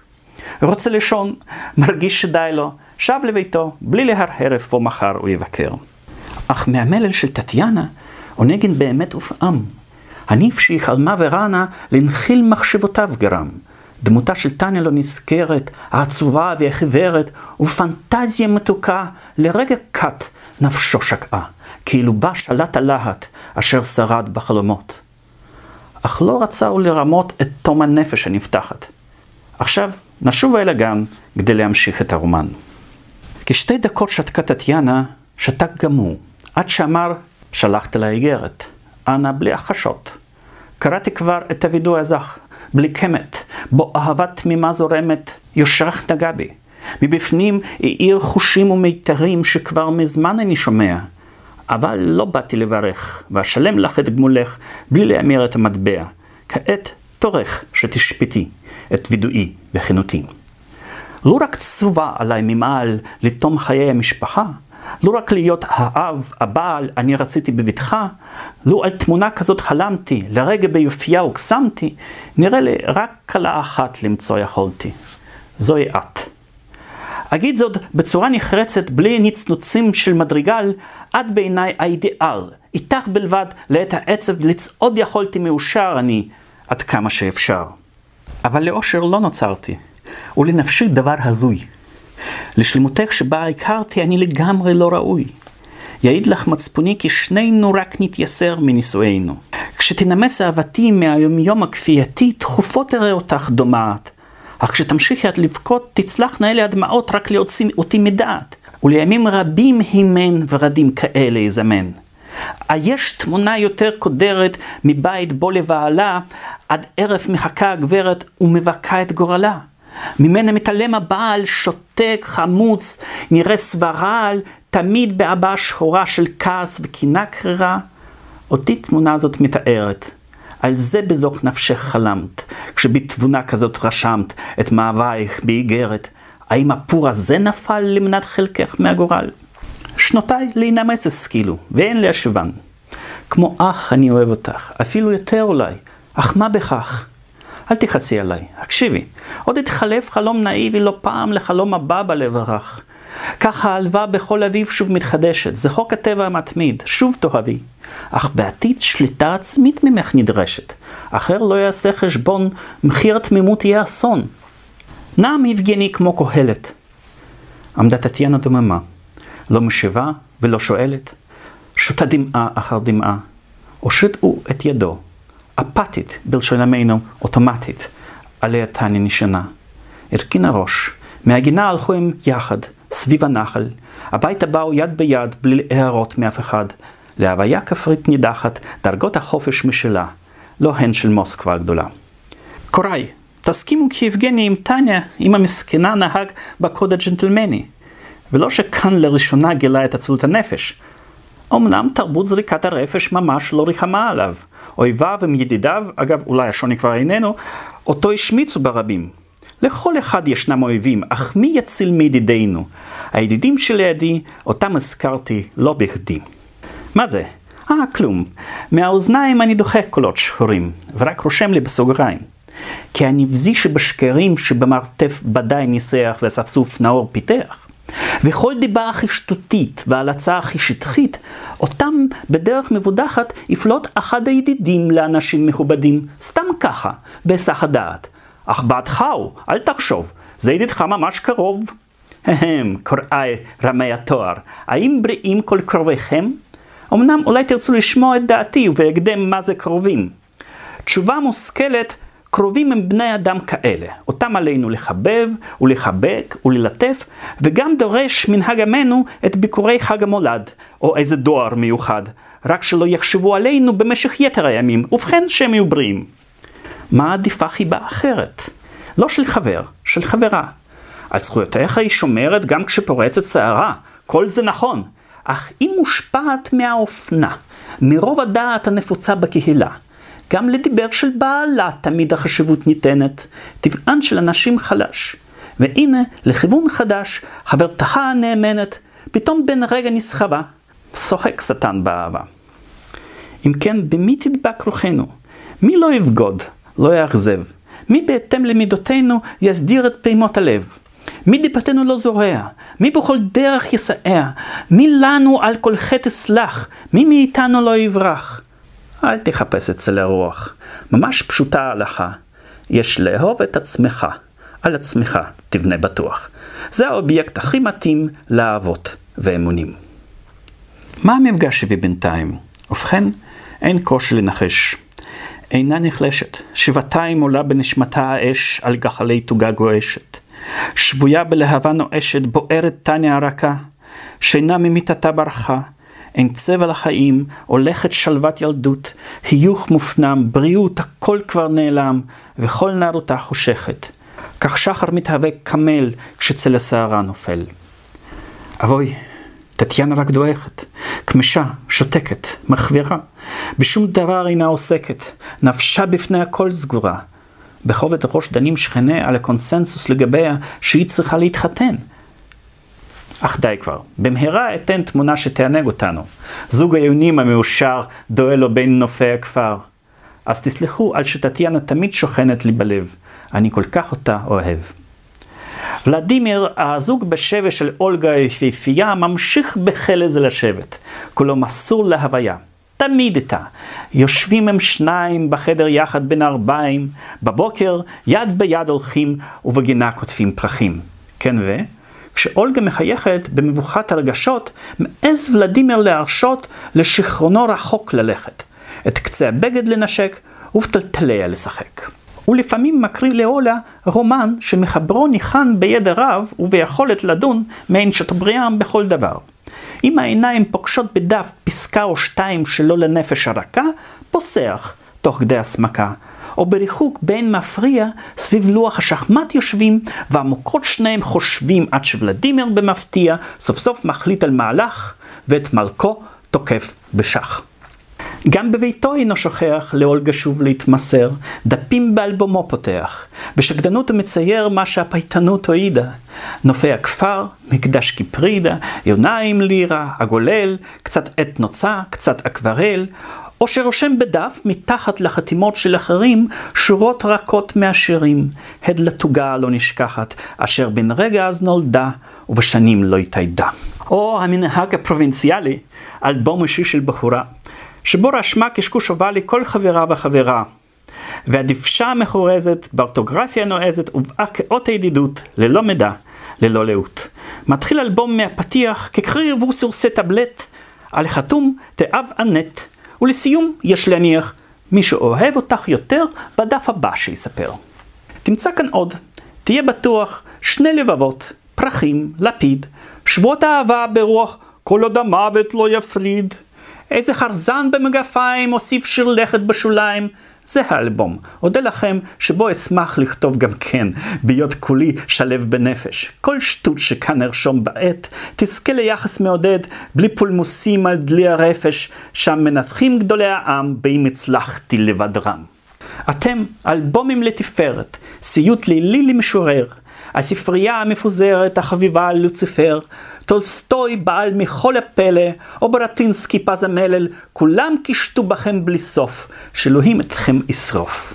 ברגע שעלמה נוצצת את האין קווארטו לתגיש, בפנים ארעד, אסער, ארגיש, איך אפיגרמה מתפרצת בעומק של נפשי. אבל עליי לכתוב למדריגל. נוצה של לנסקי לא כותבת שום מדריגלים באלבום של אולגה, על דפיו נושבת האהבה בשיא התום. יראה אותה, ישמע עליה, יכתוב על כך בזה הרגע. ברון החי והישר זורמות אלגיות כמו נהר. יזיקוף, כך אתה שומע את דחפי לבך בלבד, רונך, למי הוא מיועד? רק אלוהים אולי יודע, אך באלגיות יתועד עוד גורלך לעדי עד. אבל יש מבקר מנגד, אשר מורה להרזנים לזרוק לפח קינה אלגת והזרים המסכנים. הפסיקו לנו צורח, שוב לקרקר, להנח ולבכות את העבר. צריכים לשיר אחרת כבר. אתה צודק. ודאי תצביע על מסכה, שופר, פגיון, ואת מתי הארכיון להחיות בכתב תציע. ממש שונות מחשבותיי, תשאירו עודה, רבותיי.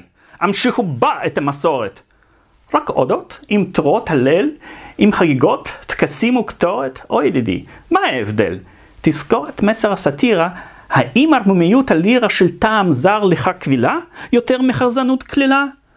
אך באלגיה אין שום רוח, ואין ייעוד, היא חלולה בעודה עודה, עצלה. טוב, אל תכפה עליי ויכוח, לא סכסך בין התקופות, עדיף לשתוק ולא לשפוט. ולדימיר, שירתו החלה לזרום בנחל האיתן, היה כותב גם אודות, אלא שאולגה לא קרא אותן. יוצר הזמר המדמיע, הצלחת פעם להשמיע שלך לנסיכת לבך? אומרים, אין בעולם ברכה גבוהה מזאת. אשרי הרגע שהביישן המאוהב זוכה לפרוס חלומותיו מול היפה שרן עליה, אם כי אולי עניין אחר, אותה כרגע מסנוור. אבל למי חולם כמוני יקריא מחרוזת חדשה של המצאות עם צליל הרמוני, רק לאומן את הקשישה. או שלתפוס במכנסיים בסעודת הצהריים, או אחר כך שכן תמים ובטרגדיה להרדים, יש אפשרות סבירה אחרת. סביב אגמי ילך בשביל בחריזות נוגה אבהיל את להג ברווזי הפרא, ומשיריי המתוקים ימריאו הם אל השחקים. מה עם אונגן? לא עזבתי את הגיבור, רק סבלנות. ממש ברגע זה חשבתי לשעות יומו לתת פירוט. חיי הנחורית בטבע. היה בקיץ קם בשבע, הלך לו לכיוון ההר, משם ירד אל הנהר, כמו הוא שאת גילנר שיבח חצה את זה ההלספון, הביתה שב, פתח עיתון, דפדף, שתה קפה רותח, החליף בגדים. טיול, קריאה, רשרוש של מים, צל, השינה העמוקה, לבנת פנים שורת עיניים שמאירה בנשיקה, הסוס בשעות הצהריים, מהמרתף בקבוק של יין בהיר לארוחה טובה, אידיליה, רוגע ושלווה. כך חי בקודש ונוח ונגן, התמסר לכפר, ימי הקיץ לא ספר, ענוג, רפוי, נטה לשכוח הוא את העיר והרעים ושעמום האירועים. אבל הקיץ בצפוננו לחורף הדרומי חיקוי, רק מצמץ וכבר איננו, ואל תאמר זה לא צפוי. נשמו סתווית כבר השמיים, חזקה השמש בקרניים, היום מיום ליום קוצר, וסכך היער הנסתר ברעש עצוב וקריח, נשכב באח ערפל, ואווזים בקול צוהל עדרים ובתורים, הגיח זמן הדכדוך המיוחד, נובמבר בחצר עמד. השחר קר, אפל הסהר, צליל עמלי הכפר גבה, בצו רב מהיער יוצאים זאב וזאבה, סוס מחרחר מזה הריח, והנוסע פיקח, ההר בזריזות עולה. הבוקר בא, אך הרועה לא מגרש פרות מרפת, וקרן יער לא תקרא אותן הביתה חזרה. אש הלוצ'ינקה מלטפת בצליל פקיעות ובחדווה, על מה ששרה וטובה. קור מפצפץ, מגיע חורף, ובשדות מחשיף הכל. ציפית שאכרוז עם עורף? הנה לך, אתה גדול. כמו פרקט יקר הערך על הנהר רצפת הקרח, בצהלה כל עם הטף חותך אותה במחליקיו. אווז כבד אדום רגליים בא לנהר על מנת לשחות, צועד אלי מי מנוחות, מחליק מועד. מהשמיים עושה השלג סיבובים ומתפזר בכוכבים. אין מעש בשממה נידחת, טיול. הכפר לעת ההיא אינו מסב לעין נחת בעירומו החדגוני. אולי על סוס לצאת לדרך בערבה קשוחה? הקרח הבוגדני ילכוד פרסה, הסוס יפול, סוף המסע. מתחת לתקרה שוממת, שב, קרא את פרט, את ולטר סקוט, לא מתחשק. תבדוק דוחות, תבחר שתייה שמחממת. הערב בוא יבוא לסוף. כך כל החורף יחלוף. אונגין התבטל בדרך של צ'יילד הרולד המהורהר. בבוקר התעמבט בקרח, אחר כך בביתו נשאר, לבד, בחישוביו שקוע, ומצויד במוט קטוע כולו לביליארט מתמסר. שני כדורים הוא מכדרר, בסר על ערב הרקיע, הביליארד תם, המוט נשכח, שולחן ערוך ליד האח, כשלנסקי לבקרו מגיע, בשלישייה האפורה, אז בוא ניסד, ובמהרה. מיד מופיע יש מאין למשורר ומערכו בכסות הכפור בקבוק של יין, מועד שונדון עובב קליקו. אשר במשחקו בקצב, בפוקרנה הנוצצת, בדמיונות שבו טמונים, שבה אותי. היו זמנים שעברו את כל הכסף הגרוש האחרון, זוכרים נתתי. כמה שירים נולדו בקילוחי הקסם, גם ויכוחים, שטויות, בדיחות, גם חלומות ומתיחות. אבל הקצף הרותח את קיבתי ממש מטריף. לכן את בורדו הפיקח עליו אני כבר מעדיף. בדעתי המיושבת ההיא דומה למאהבת כלילה, זוהרת גחמנית, הפכפכה וריקנית. אתה בורדו, דומה לרע, שבצרה וביגון שלא יבוא, יהיה נכון לחבריך לסייע, בכל מקום ובכל עת. יחי בורדו, ידיד אמת. כפתה האש, נגע האפר בגחלים הצהובות, אך בחום קלות נושפת. קיטור נשאף לארובות בחוט דקיק, הוא לא מרקיע, רק מתעמר לו. הגביע על השולחן עודו תוסס, הלילה את אבקו פורס. אני אוהב צ'יזבט של ערב בין חברים, עם קצת שתייה בשעת החושך הקרויה הזמן שבין זאב לחלב, אך למה אין לי הסברים? משוחחים החברים. איך השכנות? מה שלום טטיאנה? איך אולגה השמחה שלך? עוד חצי כוס תמזוג להנה, מספיק. כן, כל המשפחה בריאה, קידות לך שלחת, או אולגה, כמה היא פורחת, חזה, כתפיים, אין מילים. אז מה איתך? אתה מחרים אותנו משהו? תמדתי, ביקרת פעמיים שם ונעלמת לעולם? הרי, רק רגע, איך שכחתי? טיפשי אני, הנך מוזמן בעוד שבוע לביתן. אני? כן, הם עורכים אירוע, יש יום טטיאנה בשבת. אישית הוזמנת, ומדוע שלא תבוא? סיבה אחת, מה באמת לך מפריע? האספסוף ששם יפיע. מי, איפה, למה, מה איתך? רק הקרובים, המשפחה.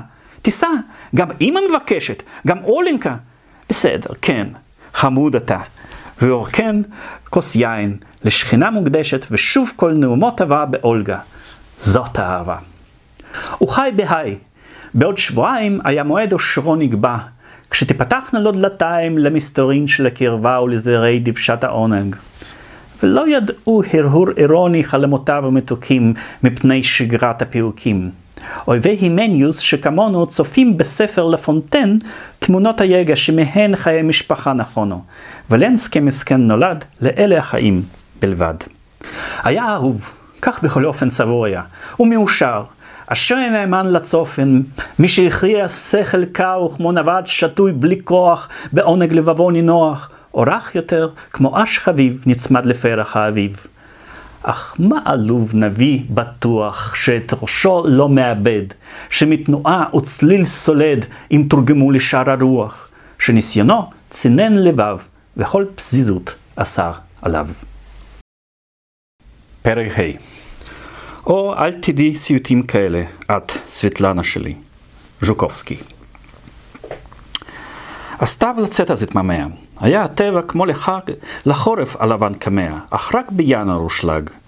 התעוררה מוקדם טטיאנה, הביטה ברחוב כשקמה, הלבין בבוקר בחצר, הגג, החורש, הגדר, בחלונות האקוורלים, בכסף החורפי עצים, עליהם עקים קופצים, החורף את מרבד השלג ערך, על הערים גלגל, הלובן מסביב צוהל. החורף בא, עיקר שמח חידש מסלול אל מגררה, סוסו בשלג מרחרח, תופף בלכה זהירה. הקרקעה דואה קופצת, את מוח התלם מפצצת, על הספסל יושב עגלון, מעיל כבשה, אבנת אדום. ילדון מגררה מזערת, רץ, שמה ג'וצ'קה במושב במקום הסוס, הוא השובב. בצחוק מרגיש, קפואה עזרת. זה קצת כואב, אך לא נורא, רק אמא נו נו נו מראה. אך ייתכן תמונות כאלה לא מגרות אתכם דיין. זה טבע גס, חסר תועלת לטעם חן המעודן. פייטן אחר מאת אלוה פאר במלל הגבוה עינוג החורף על גווניו, ואת השלג העניו. ישבה אתכם אני בטוח סיפור נלהב בחרוזים, מסחלת, נסיעות, רזים, אך אמנע מהוויכוח איתו. וגם אם הזמר של על מה שר. טטיאנה רוסייה באופי, בלי למה, משהו ניסי. התאהבה עם כל היופי שלה בחורף הרוסי, בכפור מול שמש ומסחלת, והזריחה המאוחרת עם זיו השלג הוורוד, ואופל ערב התפילות.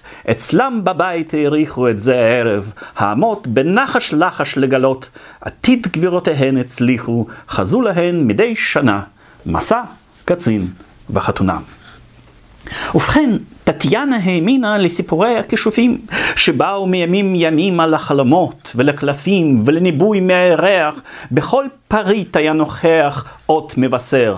בחוץ, בפנים, הצטופפו הסימנים, חתולנים מעל קיריים, רחץ פרצוף עם גרגורים, סימן, על כך אין עוררין, אורחים באים. כשבשמיים הקרין הסהר הצעיר, ומשמאלה פתאום העיר, החבירה, רעדה, הזיעה כשראתה כוכב נופל, חוצה את חושך הרקיע, ומתפרר אל תוך הליל. ברטט נחפזה טטיאנה, כל עוד נפילותו לא תמה, ללחוש את משאלות נפשה. ואם איפשהו פגשה נזיר שחור, או אם ארנבת לפתע משדה קפצה, או מלפניה שביל חצתה, בפחד טניה מחשבת, לאילו בשורות רעות עכשיו עליה לצפות.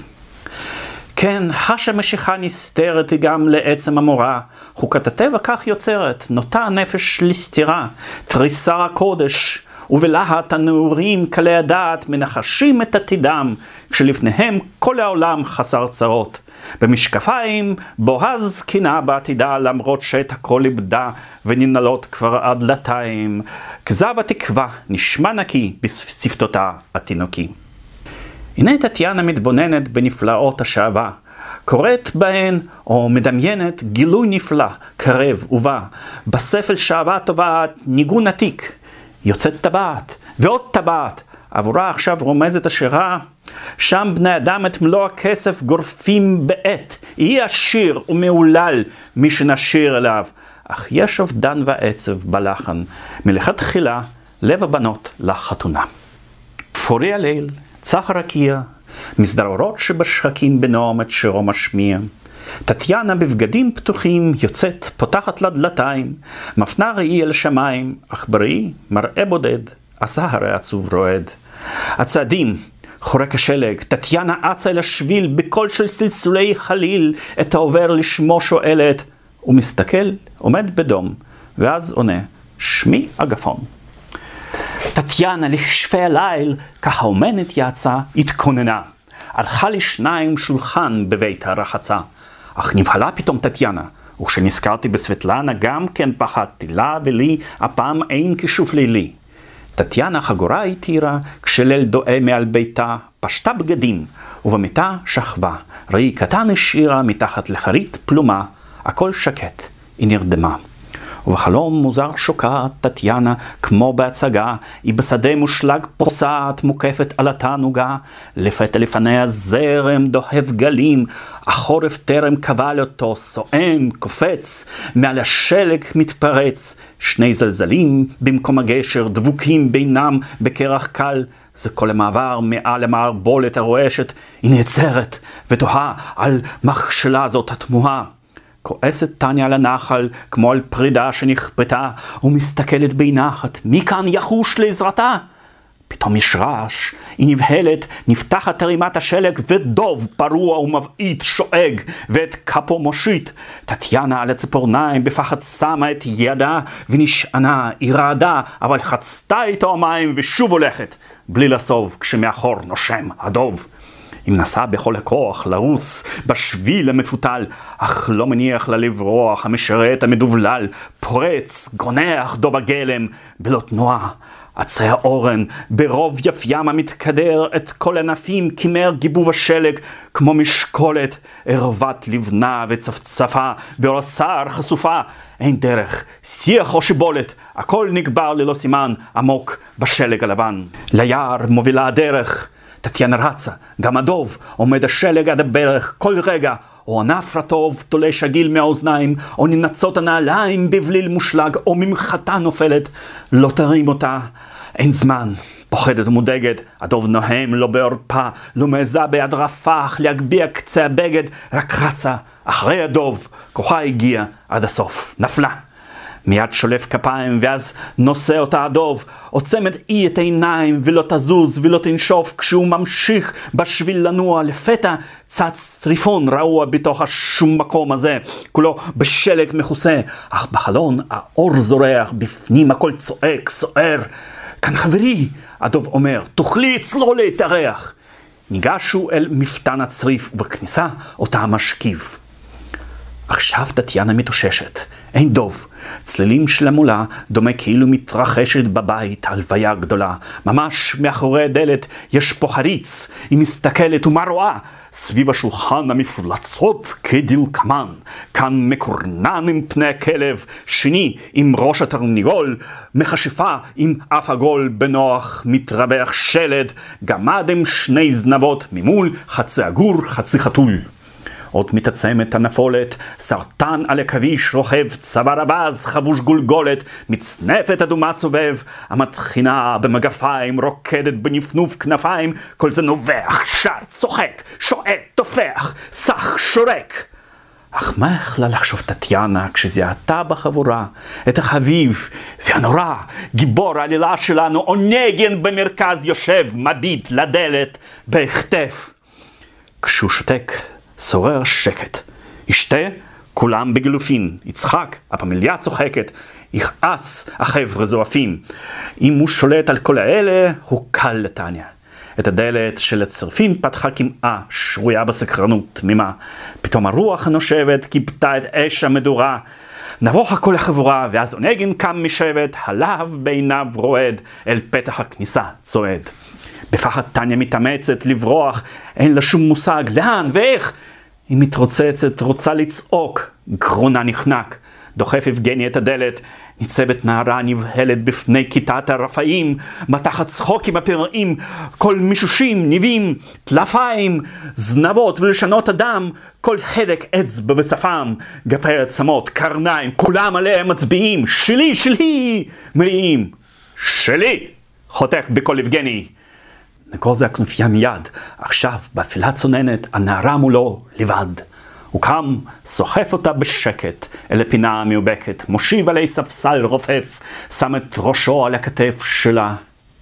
כאן אולגה במפתיע נכנסת, לנסקי מצטרף גם כן, ונייגן הזועף את שלל הנזיפות משמיע לאורחים הלא צפויים, בזעם את ידו מרים.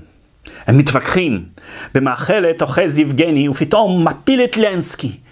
מתערפלת כל התמונה, עיבוב היום נשמע, ממנו מתפוררת בקתה. כאן טניה מתעוררת מהסיוט. כבר מתבהר. אור בחלון קפוא חודר, וקרן החמה קורצת, קלה יותר מכל סנונית, כמו אורורה הצפונית. כך אולגה לחדרה קופצת. נו, היא שואלת, איך הולך? את מי ראית בחלומך? אך טניה כלל לא מסתכלת, לא משווה לאחותה, ורק בספר מעלעלת הלוך ושוב על המיטה.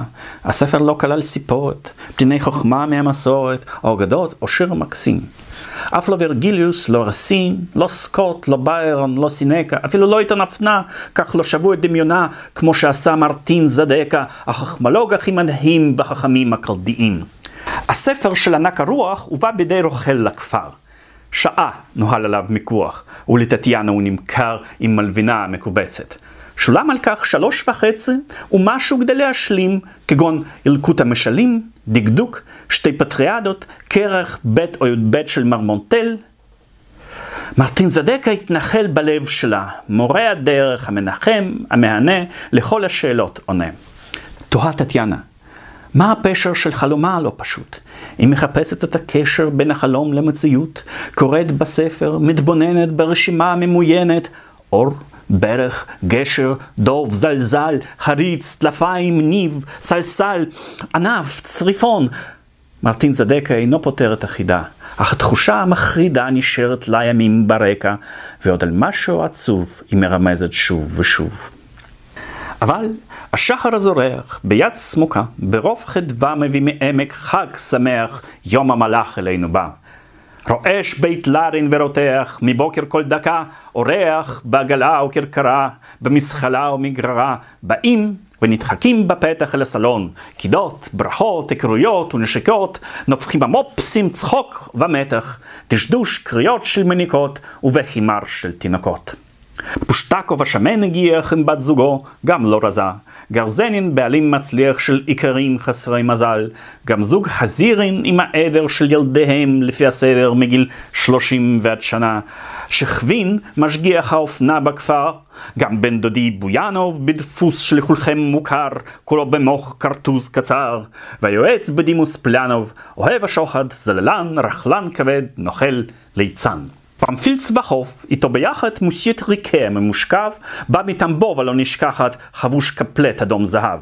טריקה, הגה להפיקח, החזיק בכיס פזמון קולח, מתאים ללחן עממי, רבעבו בל אנדורמי. על דף צהבהב באיזה ספר, מוסיה מצא את הפזמון, ואז בלי לעשות חשבון, הוא החיה אותו מאפר, רק את הצמד בל נינה, החליף בבל תתיינה. מ"פ מיחידה מובחרת אשר בעיירה קרובה, אליל כל בת שמתבגרת, חביב כל אם שבסביבה נכנס, ולקהל מודיע כי להקת הגדוד תגיע, את זמחת אישית ארגן. קופצות הבחורות, אם כן יהיו ריקודים, מוגשת הארוחה, באים זוג זוג, בצד טטיאנה כנהוג שורת בנות למתגבשת, גברים ממול, הם מצטלבים, מזמזמים ומתיישבים. נדמו השיחות בינתיים, צליל של סכו"ם וצלחות רועם, מקרקשות שפתיים וכוסיות מצלצלות.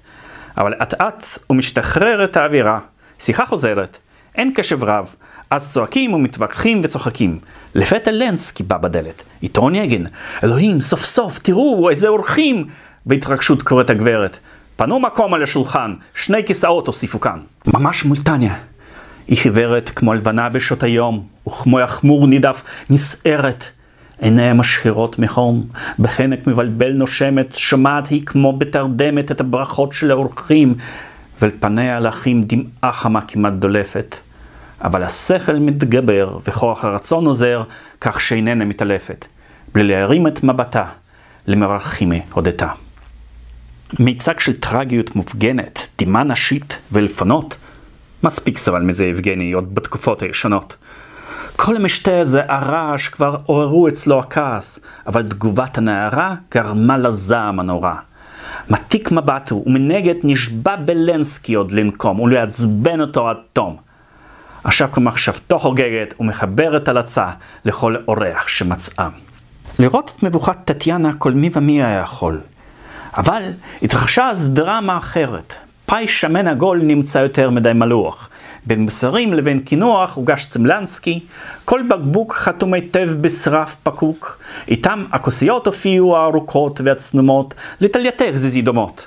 אל כביש נפשי שרה המריאו, אז כשפיעה לאהבה, אותי שקר פיתה שבה. חולצים הפקק, פורץ היין מהבקבוק המפצפץ, והנה משנס מותניים מסיית ריקה, ומחלץ דף משרוול. שרויה בשקט, האספה כבר משתוקקת להאזין ליצירה. טריקה פותח בשירה לטניה, ומפגין ביצוע סביר, וגם כשמזייף את כל המחמאות סוחף. אך היוצר נשאר צנוע, שר לכבודה, ואת השיר לידי טטיאנה מעביר. שלב הברכות תמיד מגיע. כולם קמים, מייחלים, מודה טטיאנה. כשהגיע תורו, יבגיני בא הבחין מה נבוכה היא, מה מותשת. חש בנפשו חמלה בוחשת, באלם את ראשו הרכין, אבל מבט עיניו הקרין רכות ונועם במפתיע. אולי אכן הוא התרכך, אולי תוך כדי משחק גיחך סתם, או היה לזה מניע, אך המבט היכה גלים, את לב טטיאנה הוא הפעים. ברעם טלטלה עוברת, זז הציבור אל הסלון, כך הדבורים מהכוורת, נעוד בן חילי בשעון.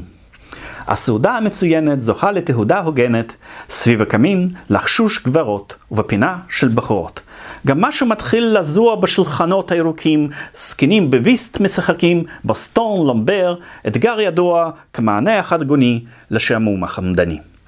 מלכי הביסט לסוף הספיקו שמונה רוברטים עד שכבר הגישו תה. בכך הצדיקו את לוח השעות בכפר.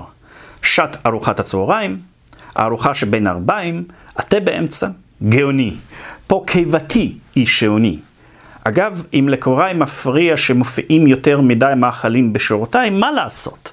עליי השפיע אומיר שגאונו מדהים כבר כשלושים מאות שנים. שתיית התה בלתי נמנעת, קיטור עולה מצלוחיות. לפתע מוזיקה בוקעת מעולם, חליל, פגות. מרע מצלילים שמח, על תה מרום מיד שוכח, פריס לוקאלי, מר שכבין. את אולגה לריקוד מזמין. את טניה לנסקי, את סבחובה סוף סוף קלה במזל טוב, משוררנו מטמבוב מושך, את עיר פושטקובה בויאנוב, כך שהעולם נוצץ ביופי של כולם. בפרק א', כמדומני, היה לי ניסיון מסכן שרטוט בנוסח של אלבני לנשף פטרבורגי. כן, בניסיון הזה פישלתי, היות שלפנטז התחלתי על רגלונות של זו וזאת, החטובות והרזות. די לשטויות חסרות הערך, מאז בגדו הנעורים, חובה עליי שכבר אחכים ואשתדל בזה הפרק את כל המלל לנקות מהבריחות לזיכרונות. המחזורית, המשגעת, כמו מערבולת צעירה, סופת הוואלס קלת הדעת, צמדים סובבת במהרה. שעת הנקם כבר מתקרבת, פועל נגן במחשבת, מזמין את אולגה לסיבוב, מפגין לפירואט אהוב, מושיב אותה ומשוחח כשהוא שופע הברקות, ואחרי כשתי דקות הוא שוב לוואלס אותה לוקח. בהלם לנסקי, הוא מרצין, מביט, רואה, ולא מבין. הגיעו למזורקה. פעם אולם ענק היה רועד ברגע שעיקר העם של מזורק. כל הפרקט מהקווים היה גונח, כל הרקיע התפצח. היום אנחנו רק גולשים על קרש לקה כמו נשים. הפרובינציה עוד זוכרת מה מקורי ומה מקסים, כל הקפיצות, העקבים, ולהם לא מוותרת גם לאופנה רודנית, המחלה הכי רוסית. בויאנוב, רוח מהלכת בפני הנגן נעצר עם אולגה וטטיאנה. תכף באולגה גיבור בחר. מוליך אותה כה אלגנטי, ואיזה מדרגל פיקנטי לאוזן ברוכנו לוחש, ויד לוחץ לה, וכמו אש פורח על פני הסומק. ולנסקי, אוי למשוער, הוא מתלקח, הוא בוער, אכול קנאה. עוצר תרומת. כל המזוקה הוא ממתין לקוטיון אותה מזמין. לא, לא עכשיו. אבל מדוע? הבטחתי לאונגין כבר. מה זה? קולה רגוע. היא יכולה. לא, אי אפשר, ייתכן. ילדה, ילדונת, המתחנחנת הקטנטונת. היא מתמצאת בתחבולות, וכבר למדה כיצד לבגוד? ללנסקי חושך בעיניים, מלא בכעס ומאוס, יוצא מיד, דורש לו סוס, דוהר. האקדחים השניים, שני הקליעים, הם ותו לא, שיפסקו את גורלו. פרק ו' La sotto giorni nubilosi brevi nasce una gente qui il morir non dole. פטררקה. כשעוקץ נקמתו הצליח, וכשוולדימיר כבר ברח, אונגן לעצמו הניח להיות שוב קר ומצוברח. כבר אולנקה, כשבשפתי הפיהוק, חיפשה בשתי עיניה את לנסקי. שיא הריקודים נראה ארוך, מתיש, מרדים, נגמר. יש ארוחה מפסקת. פורסים ברוב החדרים מקום לינה לנשארים מה שאפשר. הזמן ללכת לישון, אונגן מצדו, חוזר הביתה, לבדו. הכל נרגע. זוג פושטקובים מפציץ בכרופ את הסלון, ספה גונחת מהכובד, על כורסאות במסדרון שכבין, גרזנין ובויאנוב, נרדם בראש כבד גם פלנוב, על הרצפת ריקי נשכב, מצנפת וחלוק עליו. בנות שפחתרי טטיאנה ואולגה אחוזות שינה, לבד, נוגה, מול חלונה, שקופה בקרן של דיאנה, ערה טטיאנה. מבטה נעוץ עמוק בעלתה. איך להבין אותו? הופיע, עיניו רקו לזמן קצר, ואז הקטע מפתיע עם אולגה. כמה זה מוזר? נפשה איננה מסוגלת לתפוס את זה, ומחלחלת תולעת הקנאה בלב. הקור כאילו מתגנב מאיזו הום שחורה סואנת. אולי אני כבר אבודה, אך גם על אבדני מודה, אם בא דרכו. לא מתאוננת טטיאנה, מה להתאונן? הנה תשרי הוא לא ייתן. קדימה, ערוץ ההיסטוריה. דמות חדשה נוסיף מהר. חמש דקות מקרסנגוריה, הכפר שלנסקי, מתגורר אז ועתה יוצא הדופן בישימון הפילוסופי זרצקי. מלפני שנים מנהיג כנופיית הקלפנים, בליין, טריבון בבית מרזח. היום אוהב המנוחה, רווק ואב למשפחה. באחוזה תמיד שמח, חבר אמין ואיש הגון. הזמן מביא את התיקון. יצא לי מרבים לשמוע כי יש בו איזה אומץ גס. ידעו מאקדח לקלוע מעשרה מטרים באס. במלחמה קרה לו פעם שהצטיין.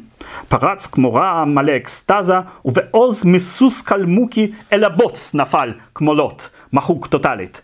שבוי בידי הצרפתים, רגולוס את צרכיו התאים לארץ הנכר הגלית, שם מדי בוקר הוא בלע שני בקבוקים בהשאלה. היה חביב כשהתבדח, ידע למתוח מטומטם ולעבוד על הפיקח, הן בגלוי, הן מתוחכם, התאים למחרת הבוקר עלו לו בדיחותיו ביוקר. לעתים הוא בעצמו נפל קורבן למתיחה, אבל ידע בכיף להתווכח, לשלוף תשובות וטענות, כשהשתלם לא לענות, כשהשתלם להשתלח, לזרוע ריב בין שני רעים, עד שיגשו לקווים. או להושיב אותם ביחד לסוד שלושתם, ובהמשך ברכילות המבדחת על שני האלה ללכלך. אך גם חוצפה כזאת עוברת. כמוה משובה אחרת, אהבה. זמנך קצוב, זד אליה טמפור כתוב. ובכן, זרצקי הצטנע, יושב שלו בצל עצב, מורה א' ב' לת', חי כמו רטיוס, הוא נוטע, כרוב, לפת, מגדל דגים ובזים בשלל סוגים. טיפש הוא לא היה בטוח. בלי לכבד את דעותיו, חיבב אבגני בו הרוח יושרת השכל. הוא אהב להיפגש ולשוחח איתו על טעם ועל ריח. הוא לא הופתע ולו במעט לראות אותו למחרת. זרצקי מבט המתק אמר שלום, ומה שלומך? אך לא המשיך את השיחה ובחיוך מסר לו פתק מהפייטן. איזו דקה קרא אונגן בשתיקה. בכתב נאה, סגנון גבוה, ביושר קר ומיושב, בנימוסין וטון נינוח, קרא לו לנסקי לדו-קרב. בשתי מילים קרטל שכיח. מיד אונגן לשליח פנה, וכדבר מובן אמר שהוא תמיד מוכן. זרצקי קם, לא התמקח, יצא מיד, הביתה שב, שם ממתינים לו עיסוקיו. נשאר יבגני לא שמח כלפי עצמו. בתוך הלב הרי הוא לא הרגיש שלו. כי אם להישפט בגדר חשבון הנפש שבפנים נמצא השם. לפי הסדר. ראשית, הוא באמת הגזים כשבגסות ייתן לו אמש באהבה זכת הרגש. שנית, אם בן שמונה עשרה עושה שטויות, כי מגורה, דבר סליח. אך יבגני, שאת הנער כה אהב, היה צריך לנהוג כלפיו לא בילדותיות רוטנת, לא בכללי דעות קדומות, אלא בשכל וכבוד. יכול את רגשותיו לפתוח במקום לסמור כמו עוד חיה, לא להשיב בשפת הכוח ללב צעיר. צריך היה, היה. אבל חלף הרגע. וחוץ מזה, עכשיו לרקע נכנס גם דואליסט קדמון. רע לב, רכלן וקל לשון. כן, הוא היה כל הפרברת שלו ללעג שבגרוש, אך צחוקים, דיבורים, לחשוש, כך דעת הקהל נוצרת. קפיץ הכבוד, אליל איתן, עליו כל היקום נשען. המשורר בקוצר רוח רותח באיבה מרה, עד שזרץ כנפוח שב לפתחו עם הבשורה. עכשיו שט הכנס לשמוח. הרי חשש הוא כי למתוח על עץ יצליח והבריז, באיזה קונץ או טריקליז ימצא לו שביל מילוט בטוח. אבל כעת זה לא בדיחה, מחר, שעה לפני זריחה, שניהם לתחנת הרוח ילכו כדי לכוון כחוק אקדח למצח או לשוק. דינה של הקוקטית חרם, ולנסקי לא רצה לראות את אולגה, לפחות בטרם יצא לקרב. אבל שעות חלפו, הוא קם, ובמפתיע, ליד בית לרני מופיע. תחילה חשב כי הביקור את אולגה לאבי חמור.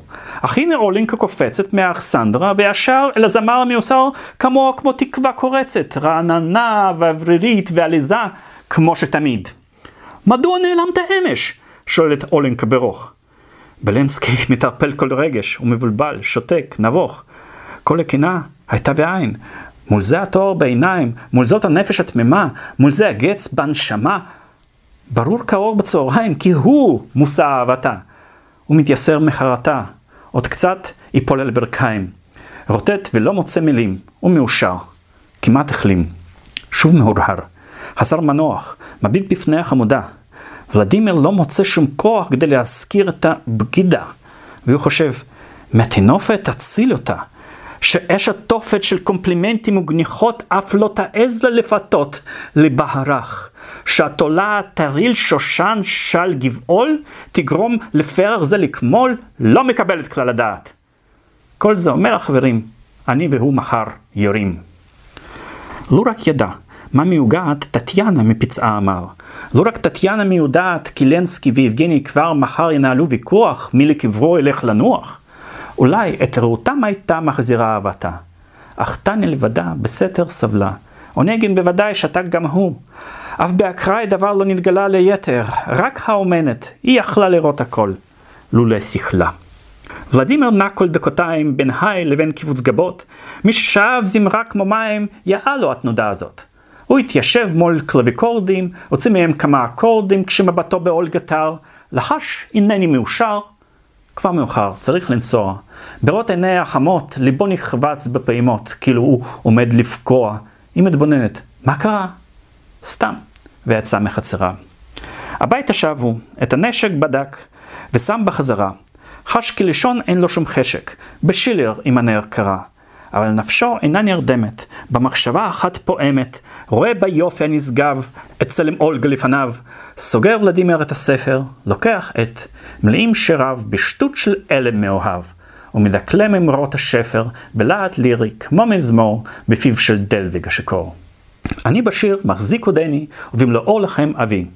לאן, לאן ברחת ממני ימי הפס של אביבי, מה מכינים לשמיים ליום שבא, מעיניים נסתר האור באפילה, יש כאן גם צדק, גם חמלה, יבוא החץ, אם יפלח את גופתי, או יפספס, נכון להעלות על נס את בוא הרגע הקובע, ברור גם יום של אור המל, ברוכה גם ממלכות הצל. קרנם של אפפי השחר תזהר לבוקר הטרי, ואנוכי אולי בגח ארד שאולה מקברי, תשקע בזרימה עלתית עוד נפש צעירה פואטית, ושכח לכל, אבל האם תבואי הן חיי לשפוך דמעה לצנצנת? האם תגידי, זה האיש אותי אהב לי והקדיש פריחת חייו המקוננת? רעייתי, אורי חושך, תבואי, הנה בעלך. כך הוא כתב, עמום, אפתי, סגנון רומנטי, יש אומרים, אם כי אף פעם לא מצאתי מה כאן רומנטי. אך נשלים. השחר כבר כמעט הפציע, כשהלאות סוף סוף הכריע, הספיק לרשום האידיאל, על החזה ראשו נפל ובתנומה המפנקת שקע. אך תכף השכן נכנס לחדר האלם, מקיץ אותו, הזמן ללכת, תקום, כבר שש. לא, כבר יותר. אונגן בטח התעורר. אבל יבגני באשמורת הזאת ישן. אותה עת לווספר שר בעל קרבולת, ואצל הלילה התאייד. ישן אונגן שנת הילד. השמש מעלה מתגלגלת, חרוט השלג הזוהר נודד וחג ומתעמר, רק שיבגני נם עדיין. עוד מעליו רוכב חלום, הוא את עיניו פקח פתאום, ואז הסיט את השוליים של הווילון, ומתברר צריך לנסוע, ומהר. לצלצוליו גיום מגיע המשרת הצרפתי, מגיש לו לבנים, מצה גרביים וחלוק ביתי, אונגי מתלבש, לנסוע צריכים שניהם, ולא לשכוח לקחת מהנשקייה קופסת לפאז' לנסיעה. נכנס אונגן למגלשת, טסים לתחנה, יורד ואחריו המשרת, עליו לשאת את קנה הנשק. הם משאירים את הסוסים קצת מאחור, בין העצים. ולדימיר מחכה בינתיים דרוך על המחסום נשען, בפגם של אבן הריחיים תכנע הכפר זרצקי דן. אונגין באיחור מגיע, על כן התנצלותו מביע. שואל זרצקי במבוכה, איפה הסקונדנט שלך? וטעייתו הייתה מוצדקת, כי להשכיב את הבריות יש רק על פי העקרונות, לפי כללי המערכת. בכך היה הוא דקדקן, וזה לשבח יצוין. הסקונדנט, אומר אבגני, זה ידידי, מסייה גיו. היש פסקה שמנוגדת לזה המעמד שלו, גם אם מוכר לכם בקושי, המוניטין שלו ביושר. זייצקי גם עם זה השלים. שואל נגן, מתחילים? ולדימיר, כן, אני מניח. הם מהתחנה יורדים, וכשעם איש המוניטין נכנס זרייצקי לדו-שיח, במבטים איברים כבדים, שני אויבים נעמדים. אויבים? הם עד לפני יומיים חלקו אותם העיסוקים. המחשבות שבקרביים, הארוחות, המשחקים, עתה הכל נזרק הצידה. אש הדמים בינה מפרידה, כמו בחלום אפל מבעית, שניהם בזעם, הדדית, בשקט מכנים ונדטה. שיצחקו בלי שום נקם לפני שתאדים ידם. סוף פסוק וסוף הקטע. אך הבושה המדומה יודעת להטיל אימה. נצנוץ אקדחים. בחוטר מראים פטיש, קנה חלק, בלק לאים לפי הקוטר, ההדק בשקשק נבדק, בתעלה עפרפרת זורם אבק שרפה, מוכתרת ועוד מוברגת אבן אש. גיו, נבוך ומתבייש לאחורי קדמים פוסע. שני אויבים בלי מעילים. את ל"ב השאלים זרצקי במדויק קובע, החברים על הקווים, שניהם באקדחים שלופים. להתקדם. בקור הרוח, שני האויבים עם אקדחים, שקט, ישר, לאט, בטוח. בדלת צעדים פותחים הם ארבע מדרגות המוות. יבגני הראשון עכשיו את נשקו תוך כדי לכתומרים, בלי להאט הצעדים. אז לנסקי בהיותו פוסע, את עין השמאל טיפה סגר ומכוון, אלא שכבר יורה אונגן. הוא קולע, והאקדח שהתיימר נשמט מיד המשורר. הכף על החזה מונחת, נופל ולדימיר. במבט רק מוות, לא איסור, לא פחד. ככה למורד הרים, לאט השלג בגיצים זורח, מחליק בשמש וצונח. בקור הפתע נעקץ, עונגן אל הנער רץ, מביט, קורא, לשווא טורח. היו היה זמר צעיר, בטרם עת חדל לשיר, נשב לו סער, והפרח נבל בקרן ברקאית, כבו כבתה אש התמיד. שכב בנוע, ומטמיע היה מראהו האדיש. מפצע נקב הקליע הדם זרם לו והקריש. לפני דקה או דקתיים ליבו דיבר על השמיים, בלשון איבה ואהבה, ופעמה בו התקווה. אתה, כמו בית, לא זנוח נטוש, שבו הכל דומם, הכל חשוך, ולעולם תרסיו סגורים. אין אור ורוח ללא בריות, ללא חיים. איפה הם? שאל את אלוהים. נעים בהברקת שפתיים לגרום לאויבך ליפול, לראות אותו עטור קרניים זומם לנגוח. לא יכול. מביט לראי בחץ עין, לא מזהה דבר בינתיים, ומייבב כשהוא מפנים. זה אנוכי. כמה נעים, ועוד יותר נעים בשקט לבנות ארון מתים הוגן, ואז למצח לכוון מהנוחות המרוחקת. אך לשלחו לאבותיו, זה לא העונג הנשגב. טוב, אם הפלת בקליע ידיד, או סתם צעיר ימיו, שבמבט או בדו-שיח או איכשהו בך עליו, בשעת משתה או בוויכוח הוא זה שבמורת הרוח לקרוא אותך לקרב מהר. האם תצליח לתאר תחושה שבלבך שוכנת, כשהוא על אדמה נשכב, עם זיו המוות על פניו, וגופתו כבר מתאבנת, כשהוא אילם, כשהוא חירש, לצליל קולך מייאש. עוד באקדח ידו לופתת, עודו נגן מתבונן בלנסקי ונפשו נצבטת. הרוג, קובע השכן. הרוג. איזו פסיקת המחץ, אונגן לא עומד בלחץ, נסוג, קורא למשרת. זרצקי את גופת המת, דמוית הקרח, במסחלת משכיב. את נטל הימים מרחרחים כבר סוסים, מרבים בקצף החרחרת, את רסן הפלדה, עצים, רצים עפים הם כמו חיצים. ראי, המשורר איננו, בפריחתן של התקוות, להן פירות לא תיראינה. ממש בתום שנים רכות כמל. היכן הם? חום הרגש והמעוף אצל הנפש של שכל, של שרף צעיר, גבוה, רך, נועז, מהיר, היחם.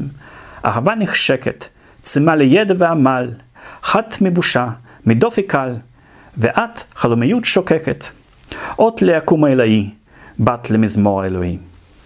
אולי נולדו עם הכוח שיפאר את העולם, ומנבלו יכול לפרוח צליל מהדהד, רציף, מושלם, ובין המדרגות למעלה אולי העליונה חיכתה לו.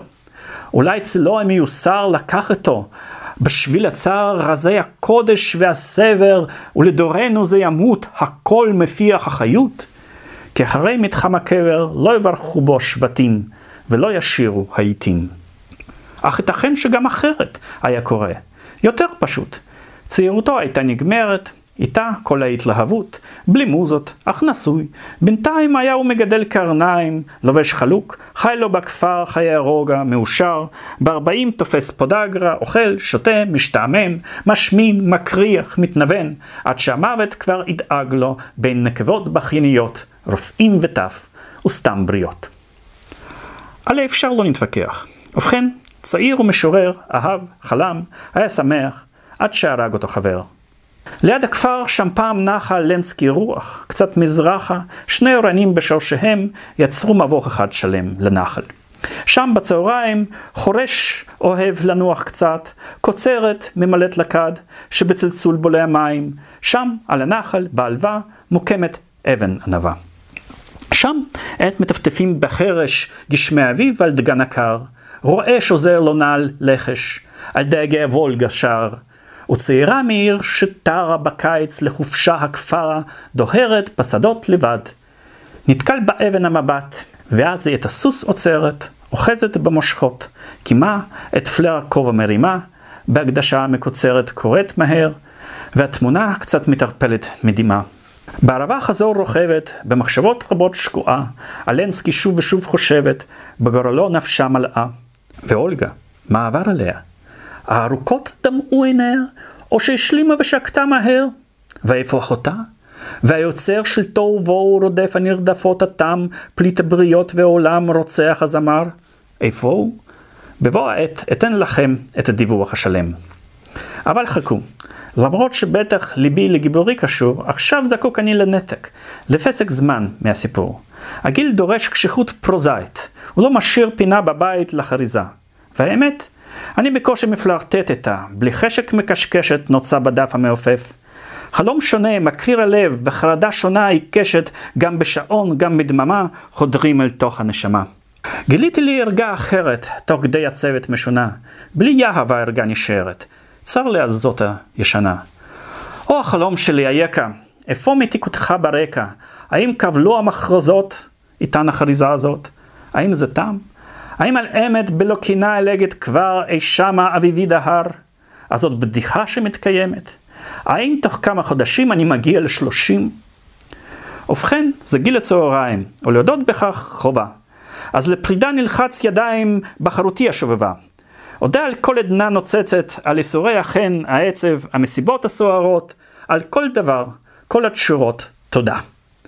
בין חרדות לשקט, בחסדך עברו ימיי, ובך כל כך ענקתי. די, עכשיו את נחת, וללכת אנוח קצת מהעבר, ובמסלול חדש אבחר. אביט אחור. נסי לסלוח, אכסניה השוממה, שבך בלהט ובנוח התחרהרה הנשמה. עטב שאין צעיר ממנו, את דמיוני הקר, חיינה, ופקוד את פינתי יותר.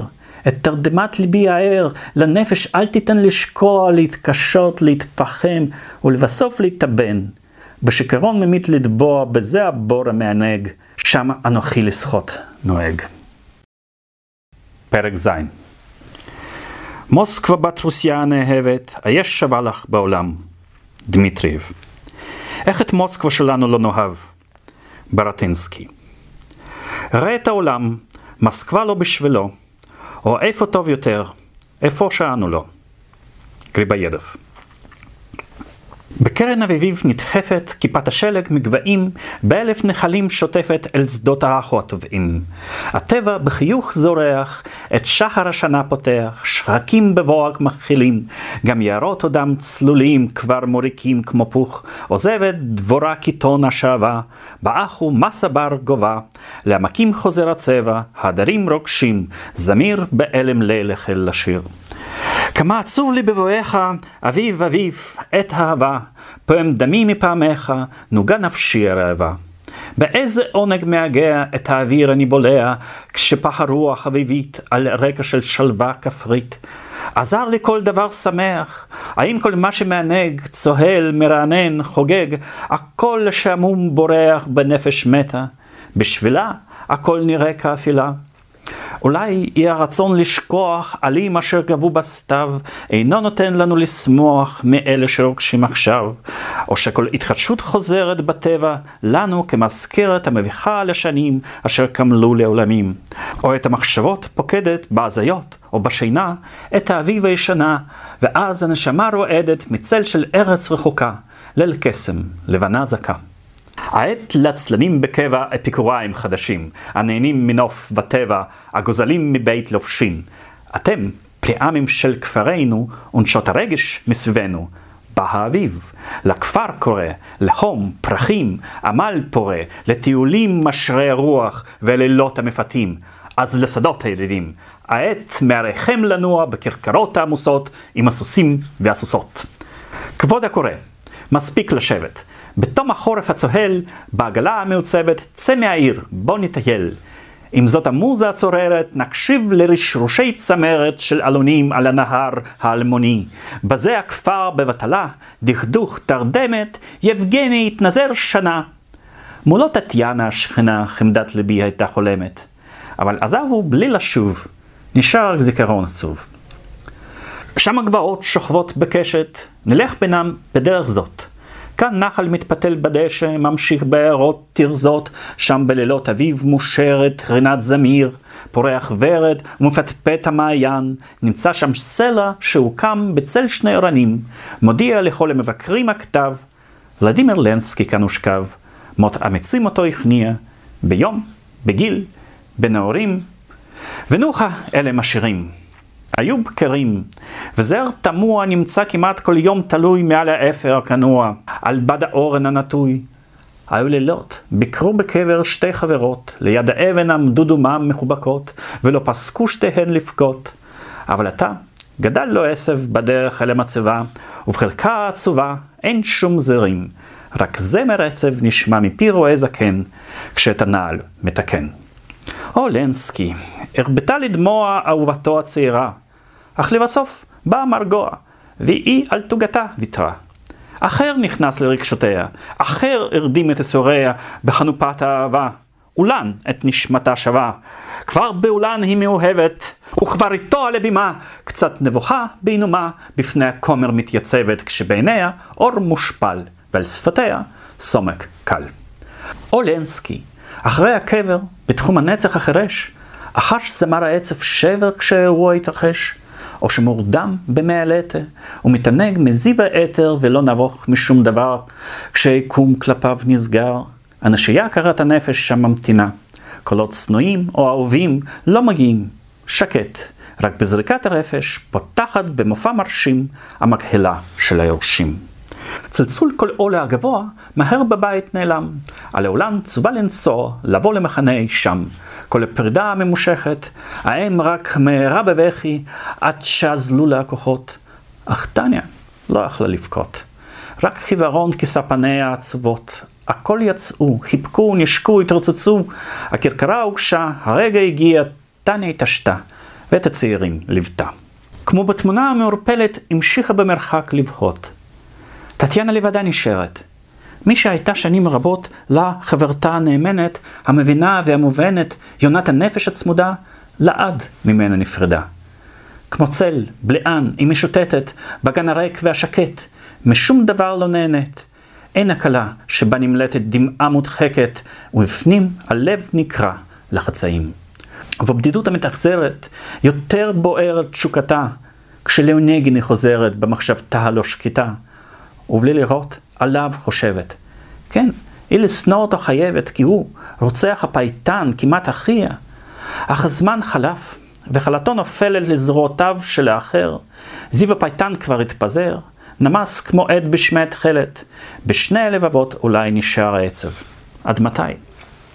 הייתה שעת ערב, השמיים קראו לאט, צרצר צרצר, בפכפוכים קלחו המים, אש דאגים על הנהר פלטה עשן, הפיצה ריח, באור מוכסף של הירח, שקועה עמוק בחלומות, הלכה טטיאנה ארוכות. הלכה, הלכה, פתאום מופיע למטה בית האחוזה, גבעה עם כפר, עצי תרזה וגן מעל נהר מבליח. היא מסתכלת, וליבה פועם לו בחוזקה רבה. היא נבוכה, היא מרהרת. אם כבר הגעתי עד הלום, נסעו, כאן איני מוכרת, אולי הביטה למקום. טטיאנה מגבעה יורדת, היא מתנשמת, נעמדת, במבטה המסקר תוהה. נכנסת לחצר, ואז כלבים נופחים הגיחו, ובעלה היא צעקה, מיד יצאה המשפחה. את לעג הכלבים הבריחו הילדים, הפחד תם, עכשיו היא תחת חסותם. האם אפשר לראות? שואלת, את בית הברים מבפנים. איפה המפתחות לדלת אצל אניסיה? הבנים מהר רצים אותם לקחת, הנה, הדלת כבר נפתחת, נכנסת טניה לשממה, למעונו לפני זמן מה. מה היא רואה? מקל שכוח, בלבד הבליארד סחה, על הספה המאוחה שכב שוט רכיבה פתוח. בחדר זה ליד האח, הברין התבודד ונח, והנה לנסקי מנוח שכננו בא לסעודה תכופות בחורף. יש עוד כוח? הנה חדר העבודה, כאן הוא נהג קפה לגמוע, דוחות הזבנים לשמוע, עיתים ספרים קרא גם כן. כאן גם הברין הזקן היה מרכיב לו משקפיים ומשחק דורק איתי בכל יום א'. תקוותי שישאו השמיים ושייתנו לעצמותיו, באם האדמה לשכב. בהבעה המתמוגגת, סביבת טטיאנה מביטה, גם מתענה, גם מתענגת, הכל יקר לנשמתה. הספרייה המפוזרת והשולחן ובמסגרת העששית אשר כבתה והחלון והמיטה ונוף הדמדומים מעבר אור הירח המחוויר וביירן על דיוקן הקיר ופסלון חמור הסבר זה עם הכובע עד גבות והידיים השלובות. עומדת טניה, המוקסמת ממנזר מסוגנן, אך מאוחר, חשוך בעמק, רוחות קרות, נרדם הגן בערפל למשתתח, הארך בי את הירח, הצליינית הצעירה צריכה ללכת חזרה.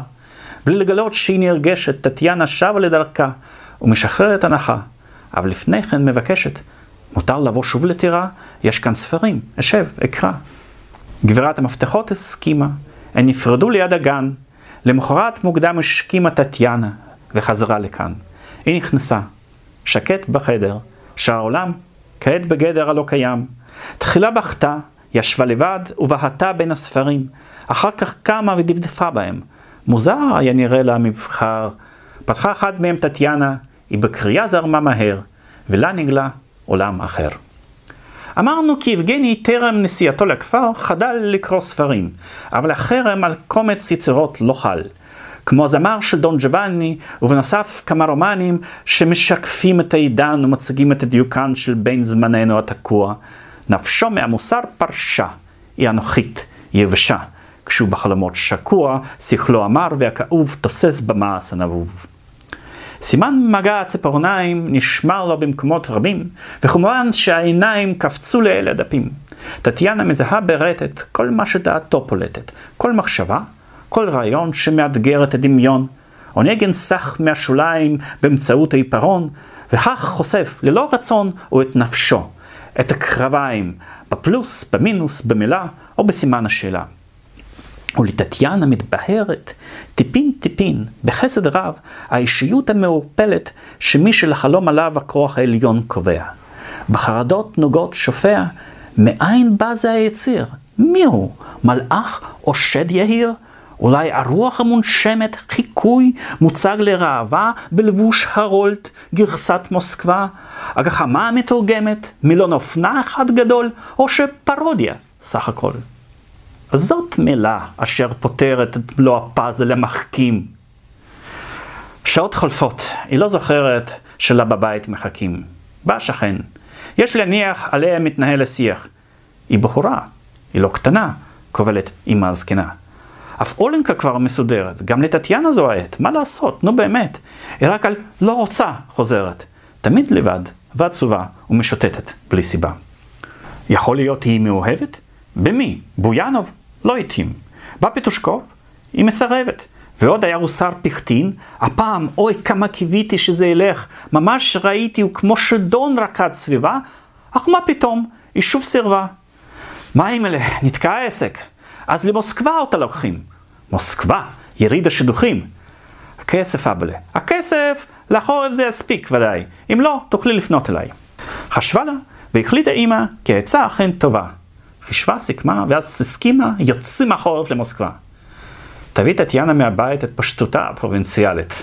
תציג אותה לערכאות של גנדרנים וקרקעות, הלבוש, השיח, התסרוקת ושאר האלטה שירשים את השופטים המוסקבאים עד כדי גיחוך, עד כדי צחוקים. פחד, לא עדיף לשהות בהור נידח בין יערות? היא קמה בשעה מוקדמת ומסתובבת לבדה, את ריח השדות נושמת, פונה במלל הפרידה אל הסביבה. סלח לי הטבע, אם כי הטוב, כל גיא וגבע, בכם קשור כל יקומי. סלח לי היופי השמימי, סלח לי הנוף המשמח, אני עומדת לאבד את החמוד והשקט תמורת הרעש הזורח. סלחי לי החירות שלי, מה מהד לי גורלי? כל יום טטיאנה מטיילת, וטיוליה מתארחים, כשהיא לפתע מתפעלת מחן המים הזקים ומגבעונת, משוחחת איתם כמו עם רעים בנחת, עם יערות, גינות, קרים, אך רץ הקיץ ומטרים. הסתיו עטוף הפז מגיע, הטבע החיוור נרטט, כמו הקורבן ומקושט. הנה, את האבים מניע, צפון נושף, גואה, ואז החורף הקוסם נכנס. הוא בא. את הדרתו הניח מעל בדי העלונים, גלגל את רצף השטיח בין השדות, סביב הגנים, את גדות הנחל השטוח, יישר במעטה תפוח, הבריק הכפור, כמה שובב החורף בתעלוליו. רק טניה לא יכלה לשמוח, את רסיסי הקור לנשום, לשטוף בשלג הראשון שלגג הספיק לטפוח, פנים, כתפיים, כי בלב מסע החורף הקרב. היציאה עודה נמרחת, את כל המאדים דחו, את המגלשת המושכחת בדקו, תיקנו, ריפדו, חישקו. עגלות הצו שלוש, מוטלת בהן כבודה, אשר כוללת סירים, תיבות וכיסאות, שני מזרנים, כמה קסתות, גדרות, פיילות, ריבות ולחם, עופות בכלוב, אצטרה, כבודה רבה ועשירה. המשרתים פורצים בבכי, ומובלות, תוך כדי קינות, שמונה עשרה סוסות זקנות. רותמים ביחד כל העדר, דבר מלא אוכל מכינים, בעגלות שמים היתר. רבים נשים ועגלונים, על הסוסה המדובללת, פורייטר מזוקן, נקהלת כל אספת המשרתים מהמשלחת נפרדים. הנה, השיירה גולשת. מקור הרוגע הביתי והמקלט לבדידותי, סלחו לי, תני מבקשת. הערכם ודמעות כמו מי המעיין בוקעות. כשהקדמה המבורכת תחסיר את כל המכשולים, בעוד לפי ספירה מוסמכת של הספרים המשכילים 500 שנים נניח, את רוסיה הגדולה יפריח, יצליב, יקשור ויעצים מכלול כבישים חדשניים. נתלה כמו קשת בשמיים, גשרי ברזל מעל נהר, נזיז מהנתיב כל הר, כמרון נועז נחפור במים, ותתפאר כל תחנה באיזו מזבעה קטנה. אך מה גרועות היום דרכינו? בין הקשרים הבואשים בתחנות, מי יצילנו מפשפשים ופרושים? אין פונדקים, בצריף מסריח, תפריט שלא הרבה מבטיח, ומתגרה בתיאבון במליצות של סגנון. עת שבכפר עומדים כקלופים ומרפאים בפטישים את הכלים הרגישים שמייצרים אותם אירופים. ברוכה ארצי, לא חסרות באדמתה מהמורות. אבל בקור על פני השלג נעה הדרך החורפית, היא חלקה ומתגלגלת כמו מלל ריק בשיר קליט. החיל האוטומדוני מדהיר בנוף המונוטוני של ורסטאות מהבהבות את השלשות הנלהבות. אך כמובן חסכה הגברת כל גרוש, רק בסוסים שלה נסעה, דרכם הזדחלה. ועל מתנו מתמסרת הייתה לעונג המשמים, אשר נמשך שבעה ימים. קרב האופק, שם ניצבת מוסקבה לבנת האבנים, על קודשיה השלהבת של הצלבים הקדמונים. או חבר'ה, לא ישכח הרגע כשמגדליה, היכליה, הפארקים והכנסיות, כמו סהר פתע מופיעות. שנים בנתק הקורע, בגורלי המהלך, מחשבותיי חזרו לשמך, מוסקבה. הצליל הזה נוגע לנפש הרוסית כולה, והיא עונה לו בקולה. כאן עתירה של פאות מוקפת במשמרות הצאלון, תהילה טריה אותה עוטפת. לשווא חיכה לו נפוליאון המאושר עד השמיים לראות מוסקבה על הברכיים עם צרור המפתחות. קרתה לא קדה, לא השתחוותה, ואת ראשה היא לא הרכינה. לא חג ולא מתן יקר לאיש החיל הנמהר את שריפתה העיר הכינה. מכאן אחוז המחשבות הוא התבונן בלהבות. שלום לך, מצודת המלך, עדת האש והתהילה, משער המחסום הדרך לאמצע מוסקבה מובילה, על טברסקי טסה מגלשת ומסביב תמונה גועשת, בנים, בנות, גנים, גינות, שדרות, קוזקים, ארמונות, מוז'יקים ובוכרים יחד, מגדל, כאוסקים מנזרים, פנס, מגררת סוחרים, חנות אופנה, בתי מרקחת, מרפסת, שער אריות, וקעקים על כנסיות. כך מתישה עוד שעתיים הנסיעה, עד שבסוף היא נעצרת בשוליים מול חריטון בקצה הרחוב. כאן בית הדודה שנטרפת ארבע שנים בידי שחפת, אליה באו הן עכשיו. קלמוק זקן וממושקף עם גרב, בכפתן קרוע פותח דלת לרווחה. מהספה קריאות שמחה. הדודה כאן רצתה לנוח, שתי הזקנות היפקו, בכו, ובנוסטלגיה השתפכו. נפשי, מואנג', פשט, אלינה, הדודנית, הנסיכה. חלמתי מימים ימימה, לכמה זמן, איזו שמחה, ממש כמו סצנה מצוירת. בתי טטיאנה, את זוכרת? אה, טניה, התקרבי הלום, אני כאילו בחלום. על גרנדיסון תרצה לשמוע? על מי? כן, מה עם גרנדיסון? גר במוסקבה מול סמיון, זה לא רחוק אם כבר לנסוע. אותי ביקר לפני זמן מה, את בנו חיתן לאחרונה. והוא, אבל אחר כהנא, עוד נספר הכל ודאי. למשפחה נראה טטיאנה מחר, חבל רק בלעדיי בקושי מזיזה רגליים, אבל אתם צריכים בינתיים לנוח מהנסיעה. גם אנוכי אשכב שנייה. היום גורמת לסבל שמחה, כמו עצב. מה חבל? מה יכולה אני בכלל? עת הזקנה, עונת הזבל. כאן הכוחות עזבו אותה, השתעלה היא ובכתה. באווירה המפנקת, בכל זאת טניה מתקשה לשמוח, חשה היא נחנקת באכסניה החדשה. מתחת לפרגות המשם, מנדודי שינה נואשת, היא משכימה עם צליל ראשון של בשורת הפעמון. היא מתיישבת, מסתכלת, עיניה בחלון טרות, אחר תמונות לא מוכרות בחשיכה המתדלדלת, הכל בלתי מוכר, חצר, עורבה, מחסן, מטבח, גדר. כל יום טטיאנה מבקרת בארוחות של הקרובים. עצלנותה המפוזרת תוצג לסבתות וסבים. קרובה שמגיעה מארץ די רחוקה, זוכה לפרץ זיכרונות בין מטעמים. כמה גדלת, היו ימים בטקס תפילתך עמדתי. אותך החזקתי על ברכיי, ולך עשיתי איי איי איי בתופשנית. אותך כיבדתי. והם מדקלמים משפט, חולפות שנותינו לא לאט. אך מי שמתבונן איננו מבחין אצלם בשינויים. לדודה, נסיכה אלנה, אותו מבחר הכובעים. לוקריה לבובנה מתפארת, לובוב פטרובנה משקרת, איוון פטרוביץ' הוא קפצן, סמיון פטרוביץ' מטומטם, וגם לדודה פלגיה, אותו ידיד הנעורים, אותו הפודל המקסים, אותו הבעל שנוסע למועדון, כולו צייתן, חירש, שתיין וזללן. לבנותיהן, חברה אחרת. העילות החן של עיר החטא בודקות בעין הסוקרת את טניה. מהי באמת? הבחנתן הוויזואלית היא מאוסה ופרובינציאלית, רזה, חיוורת, מוזרה, אבל נראית ממש לא רע. מכאן טבעי שמתגלגלת הידידות. הן מחבקות, הן מזמינות, הן מנשקות, עושות תסרוקת מקורזלת לפי אופנה, ומספרות רזי לב של בחורות. מי מה אמר ומה הבטיח, על מה חלמו ומה קרה, על מי תמימות זורם השיח עם קרטוב של לשון הרע. על הפטפוט והקשקשת טטיאנה מצדה נדרשת לתת וידוי גומלין. אבל כל דיבורן כמו רחש קל. כאילו בחלום שומעת, בלי הבנה, בלי הקשבה, ואת הסוד שבלבה, אוצר הדמע והנחת, שומרת היא רק בשבילה, ולאחר לא מגלה.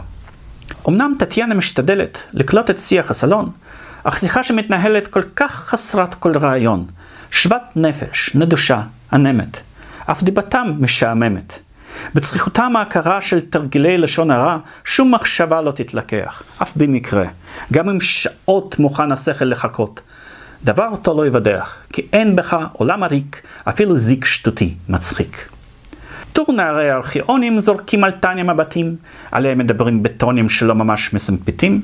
איזה ליצן סנטימנטלי מוצא בדגם אידיאלי ליד הדלת בקידה, מכין אלגיה לכבודה. במסיבה משעממת ויזמסקי התיישב מולה, הם שוחחו שעה קלה. זקן חבוש עם קמת ראה אותה, ובין לבין על אודותיה התעניין. אבל היכן שמלפומנה לא מפסיקה יבוב סואן, ובגלמת גינדור עודנה נטרפת מול קהל צונן. וטל לחרש מנמנמת ממחי כפיים מתעלמת, ודמיון הצעירים רק תרפסיכורה עוד תדהים. זאת התמונה לא מתחלפת מנעוריי. לכיוונה לורנט נשים מרוב קינה לא זע, וכך גם אף משקפת שמשמשת בקיאים במושבי צעים. מוסרתי גם לאספת. שם חם, צפוף, הומה, סוער, תזמורת, תאורה שורפת, מחול הזוגות המסתחרר, יפיפיות, שמלות לנשף, מחרוזת הקלות בקשת, הכל מלא באנשים, הכל מטריף את החושים. כאן כל גנדרן חצוף מוכיח את אפודו המפואר והלורנט המפוזר. כאן בחופשה גוסר מגיח, לבוא, לנצוץ, לרעום כמו שד, לכבוש, ואז להתאייד. יש כוכבים רבים לליל, במוסקבה כוכבות רבות. אך זוהר הלבנה עדיין עולה על שער המאורות, וזאת בה לא העז לנגוע בשירתי שלי, כמוה הלבנה בשגב רם. אחת זוהרת בין כולן, ברוב גאון שמי מי נכנסת על פני אדמה דואה, כמה בעונג היא מלאה, כמה נוגה מבט הקסם. אך די, מספיק, תניח כבר. נגמלת, הטירוף נגמר. צחוק, רעש, מוזיקה נושפת, מזורקה, ואלס, קדים, רוקדים, בצמד הדודות מוקפת בצד ליד העמודים טטיאנה מביטה עיוורת. שנואה לה התרגשות צמרת, נחנקת היא, חולמת כבר לשוב לנוף של שדות הכפר, להיכרים אשר הכירה, למי הנחל הקולחים, לפינתיים הפרחים, ולרומנים שהשאירה, ולטרזות באפלה, שם היא עמדה, והוא מולה. כך מחשבתה הרחק נודדת, נשכח הנשף כלל וכלל, אבל ממנו לא יורדת עינו של איזה גנרל. ואז תודה אחת קורצת, שנייה על המרפק לוחצת, לטניה לוחשות שתיהן, מהר ביתי, שמאלה, כן. על מה? על מי שבדלתיים ולידו קבוצה קטנה סביב שני קצינים? עכשיו פנה, שם במדים עומדים עוד שניים, הצידה זז, הופיע שוב. זה השמן? מי זה, אלוף? עוצרים. לטניה בת החמד שולחים ברכות הניצחון. ושוב לדרך הקודמת, פן נשכח על מי ארון. אגב אבהיר, מושא שירנו הוא חברי, צעיר דורנו הגחמני המתוזבח. על המעלי הממושך ברכיניה אל האפת, מסרי את שעות ההליכה, ומדרכי ארוכה כבר לא אסטה. ירד הנטל, לקלסיציזם שלמתי חוב. קבלו את המבוא, סוף סוף. פרק ח' Father well, and if forever, still forever, father well. ביירון. אותם ימים כשהתפנקתי בצל גני אליקיון, בפולרס התעמקתי ולא קראתי צצרון, כשברבורים קיפלו כנפיים, ונצנצו דומם המים, ומסתורין נשב מגיא, הופיע מוזה בפניי. כוך הסטודנט שלי לפתע הואר, המוזה בו פתחה משתי הקונצים, השמחה, פתחון לנפש הרוטטת, תהילת מורשת העבר, והחלומות על המחר. המוזה התקבלה בסבר פנים יפות, הכל צלח. דרז'בין בריתו לקבר שם לב אלינו וברך. היות שלעצמי פסקתי חוקת הרגש העזה, במלוא תחושות הכלל חלקתי. את מוזתי העליזה הבאתי למשתה הליל, לוויכוחים בים היין, ולטירוף ההוא הייתה תורמת היא את מתנתה, כמו בחוסונת מסתובבת, על האורחים פזרה שירה, והחברה הצעירה, החרחינה הייתה נסחבת, בינם הרגשתי גאווה, בידידה השובבה. ברחתי כשבריתם העיקה, ובאה היא בעקבותיי. המוזיקות תכופות המתיקה את האלימות בנתיבותיי בקסם של סיפור קולך, תכופות מתחת לירח, על הר קפקזי עצמתי, לנור הזאת רכבה איתי. תכופות אלי חופי תברידה, כשבת לשעון ימי, בליל אפל על חיימי, לשמוע לחש נרעידה. כששרה מקהילת גלים, הלל למלך הטבלים. והבירה נותרה נשכחת עם המשתים המרהיבים. היא במולדובה נידחת, באוהלים הענבים של השבטים הייתה אורחת. את זוהר העברה השוכחת, המירה שיח האלים בניב מוזר של אומללים ובמדבריות ווקאלית. הכל לפתע נשתנה. ואז היא באה לגינה, בדמות הבת הפרובינציאלית, עם צל עצב במבט, עם ספר צרפתי ביד. המוזה באה לאירוע היום איתי לראשונה. אני מביט, קנאי כנוע, על אור הבר שבחינה. בין מסדרי אריסטוקרטים, גברות, קצינים ודיפלומטים, המוזה שטה לאיתה. היא מתיישבת, מביטה על הצפיפות המשמחת, סמלות הערב הזורחות, אורחים עם נאומי ברכות, לאכסניה המארחת, ואנשים כמו צעירים בתוך מסגרת הגברים. היא מחבבת את הנוהג של השיחות המוסדרות, קור צמרת הנינוח, בלי לדרגות והדרות. אך מי בין הבכירים האלה עומד עטוף ערפול ואלם? פני האורחים סביבונאים, כמו נחיל רוחות רפאים, זר לכולם, נראה תמוה. המדוכדך? המתנשא? מדוע במקום הזה? הייתכן? כן, זה בטוח, הנה יבגני בוודאי. במחוזותינו? ממתי? היתזן? או שעודנו התימהוני עם קבלות? בדמות של מי חזר עלינו? מה מתכוון להעלות? קוסמופוליט? אוהב מולדת, מלמות, או נפש מתחסדת, הרולד, או קווייקר, או ילבש הפעם משהו חדש, או שבדרך הנדרשת תנהג כמוך וכמותי. אז לפחות זאת עצתי, מהאופנה המעופשת לסגת. די הקשבנו לו. מוכר לכם הוא. כן ולא. אם ככה, מהיכן נובעת נימת הלעג המקנית? מהרצון לתת הדעת על כל דבר מבראשית?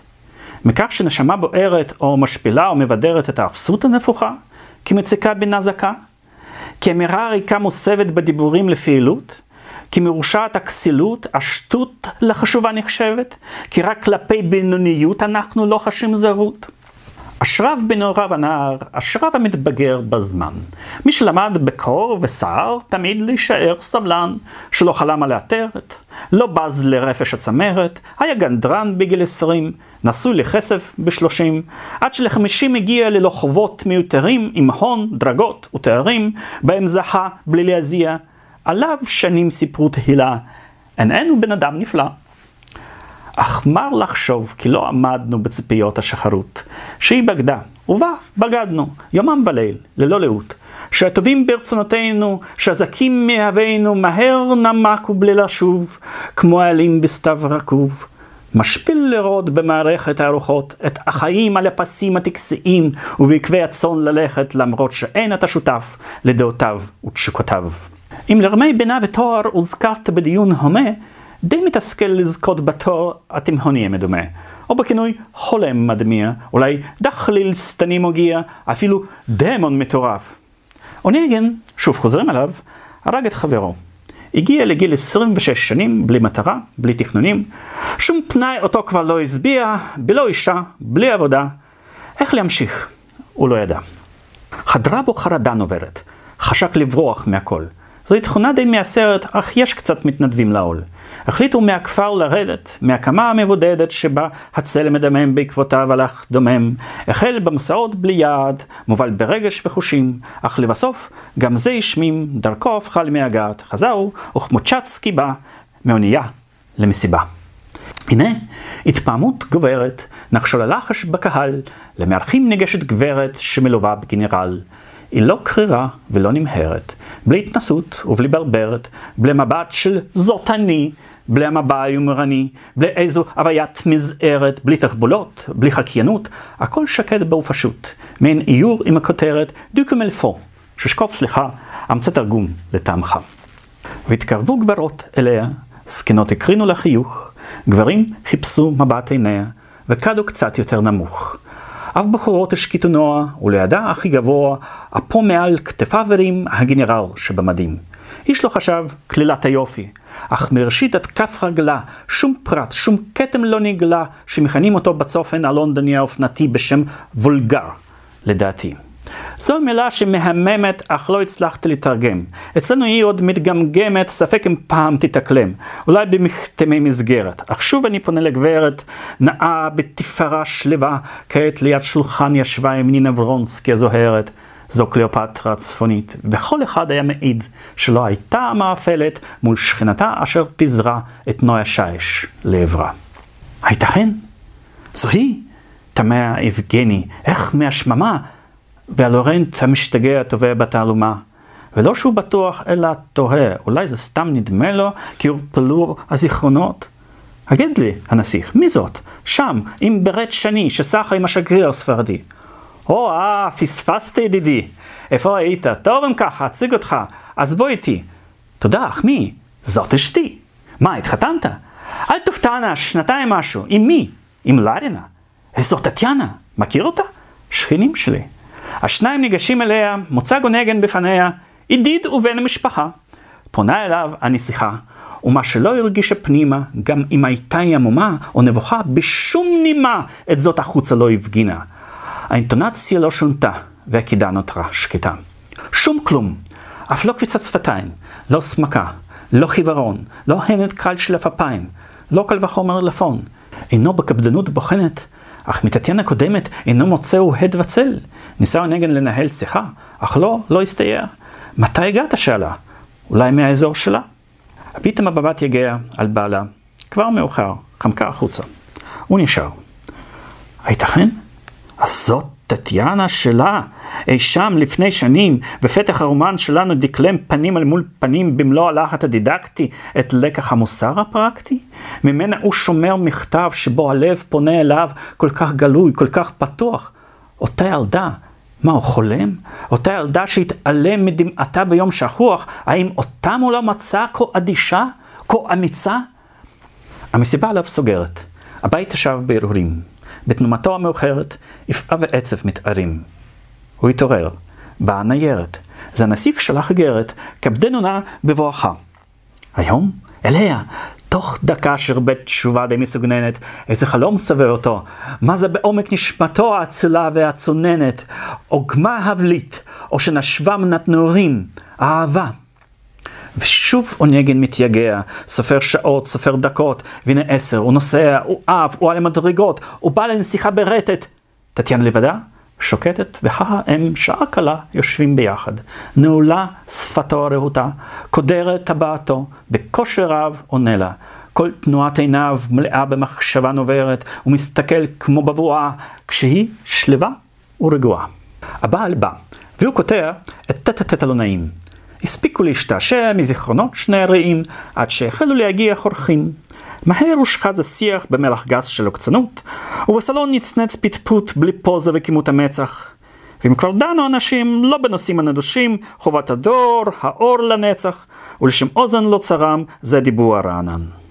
העיר הוצגה כאן לתפארת, שהפנה גם מצילים, החבורה המבוזרת של הכסילים המועילים, זקנות שגררו רגליים עם אנטיפתיה בעיניים, היו שם בחורות רכות, כמה פנים לא מחייכות, היה שליח שדיווח על עניינים מדיניים, כאן בסיוון העיל בין זקן אחד, הוא התבדח כל כך עדין, חכם מבריק, שזה עתה נראה מצחיק. היה מומחה לאפיגרמה, ברוגז על המון דברים. התה הוגש מתוק פי כמה, נשים שטוחות, גברים בורים, הרכילות המרושעת, העיתונות המרובעת, קור, חורף, שלג, מלחמות, ביתו, אשתו ועוד ועוד. היה פרולזוב, הידוע בנבזותו. על כל אלבום נשר ממנו קעקוע עד התקהה העיפרון. עמד מעין איור שוליים, רודן הבעלים בדלתיים, כמו כרוב הערבות, סמוק, חסר תנועה, אילם, סרוך. הייתה גם אישיות נוספת, צייר יהיר מאומלן, גרמו לגיחוך קטן בעיצבה המפולספת. על גזר דינו כאיש אחד, כולם הסכימו במבט. אך לאונגן כאן קיימת טטיאנה, היא ואין בלתה. לא הילדונת המופנמת, המאוהבת, הפשוטה, אך האלה מהרקיע, הנסיכה שלה מגיע למלוך ברוגע על ניבה.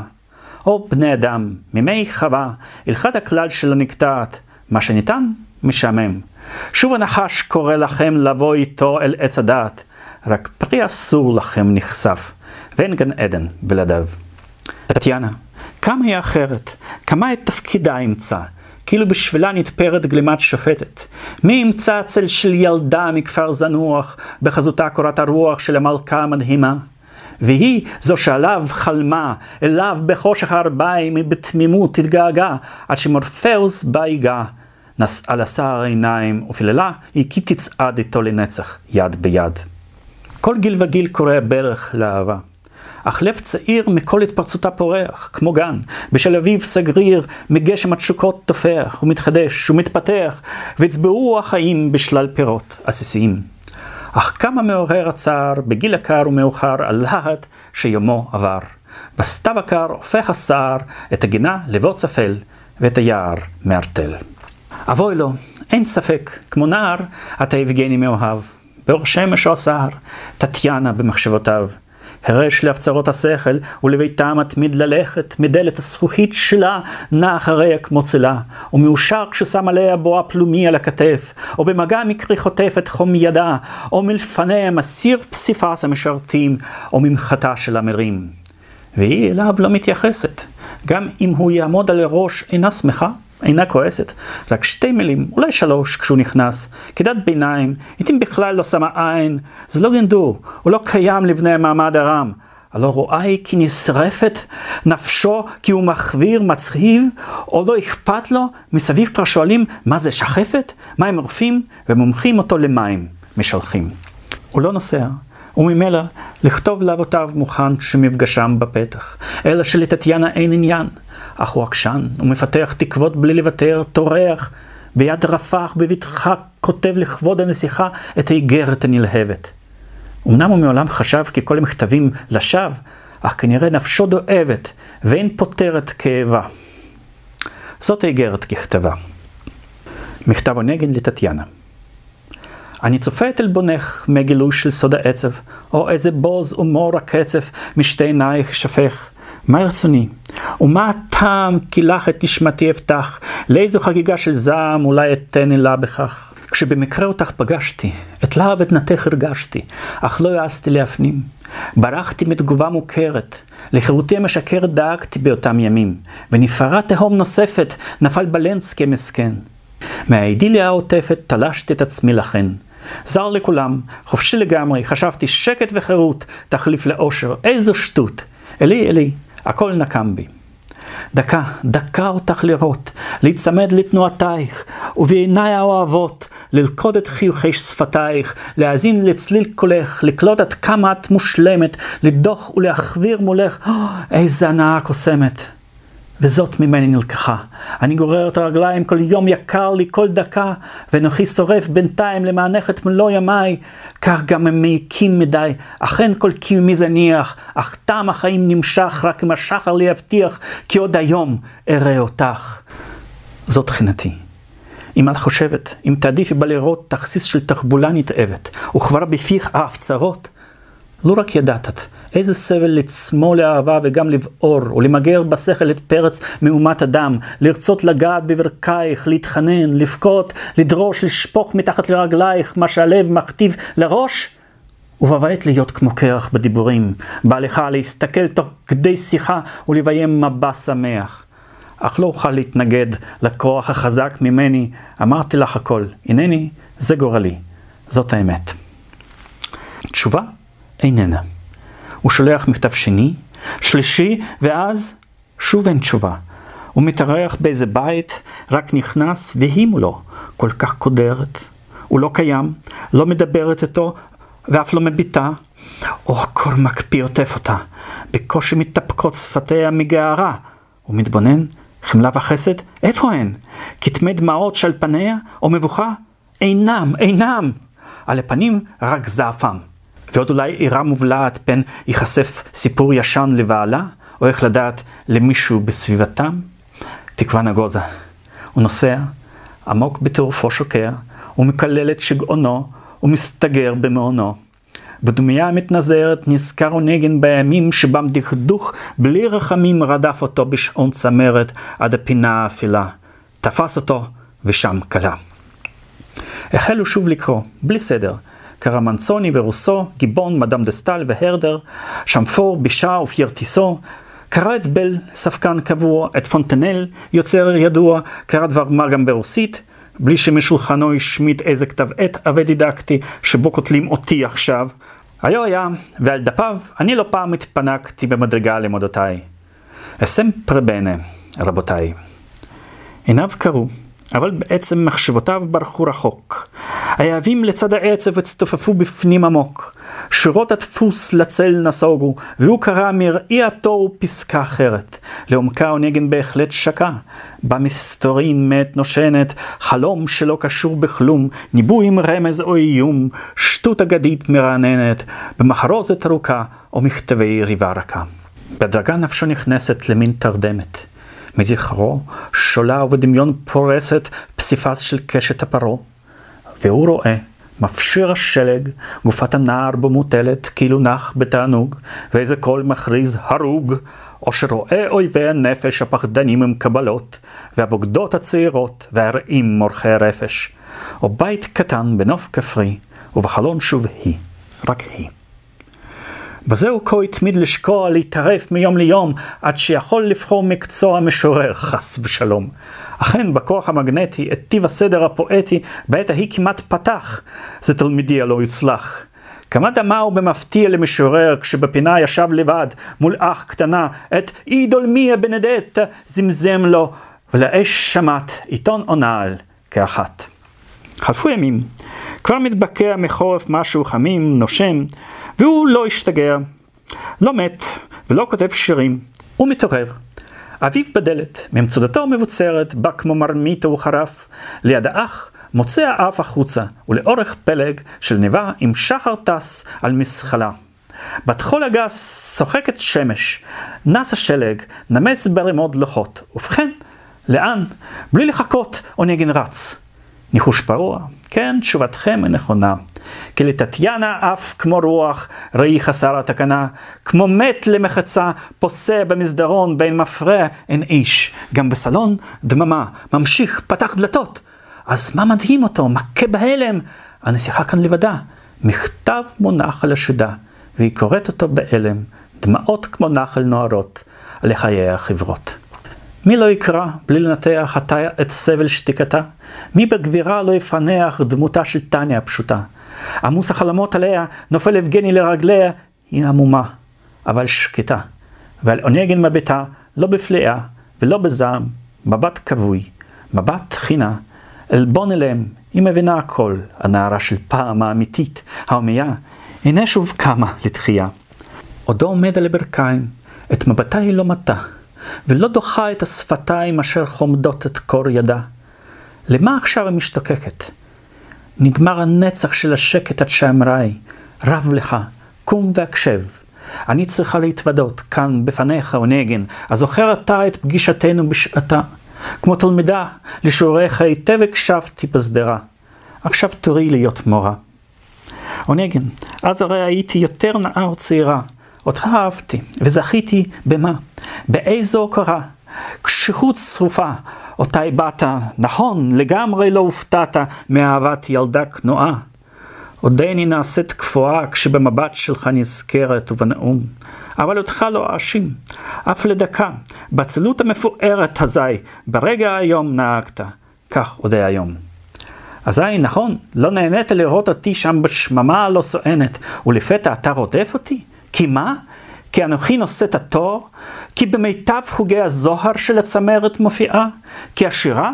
כי נשואה, ובעלי קצין פצוע לוטף בחסד מלכותי, כי גילויה של חרפתי לכל אחד יהיה ידוע, ויזכה בין חברים אותך בשפע הכתרים? אני בוכה. אם לא שכחת אותי, את טניה, די אם כן, העקיצות שאז הטחת, ודכלום המצנן, כל זה הייתי מבקרת על הערגה המתסכלת, המכתבים והדמעות. אזי ריחמת לפחות על חלומה של הילדונת. אבל היום, מה לרגלי פתאום הפיל אותך? אולי סתם גחמה? שריטה קטנטונת? מה, אם לבך ושכלך לשטות רגשית תהיה שפחה? ולי כל בוע כצמרת, מצג הבלאי האופנתי, ההרקדה המסחררת, הנשפים שבביתי, היום הייתי מנדבת כל התחפושת הסובבת עם נצנוצים וקיטורים, תמורת גינה, מדף ספרים, תמורת ביתנו הצנוע והמקום שבו אותך פגשתי אז, והחלקה שבה הקבר הכנוע של האומנת, מעליו צל העצים ועץ הצלב. בר השגה היה אושר, קרוב כפסע, אך נפל הפור, אגיד לך ביושר, יכולתי לסרב, אבל התחננה בבכי אמא, ותניה לבסוף השלימה, כי שום הבדל לא ראתה. ניסיתי. ולכן, אתה רק לבקש אני חייבת שתעזוב אותי. נכון, אתה גאה, ישר, נבון. אמת, אותך אני אוהבת. אך לאחר ידי ניתנה, ואשאר נאמנה. יצא טטיאנה, בלי לזוע, עומד יבגני המוכה. באיזו שערה שקוע לבו, למה הוא מחכה? זוג דרבנות צלצו לשמיע, הגנרל שלה הופיע, אבל כעת את גיבורי ברגע זה האכזרי, כבוד הקורא, עוזבים אנחנו לזמן ארוך, לעולמים. הרבה לילות, הרבה ימים תור ואחריו הלכנו, בוא נברך, הנה סוף סוף הגענו יחד אל החוף. קורי הטוב, איני יודע, הלי אתה או לצרי. בוא אפרט ממך קרע, שלום לך. ואם אולי יותר מפעם התפתית לטור במשפטי הפתע מילים נוקבות או מרדנות, צבעי חיים או בדרנות, מעיסוקים מפלט רגוע, יהי רצון.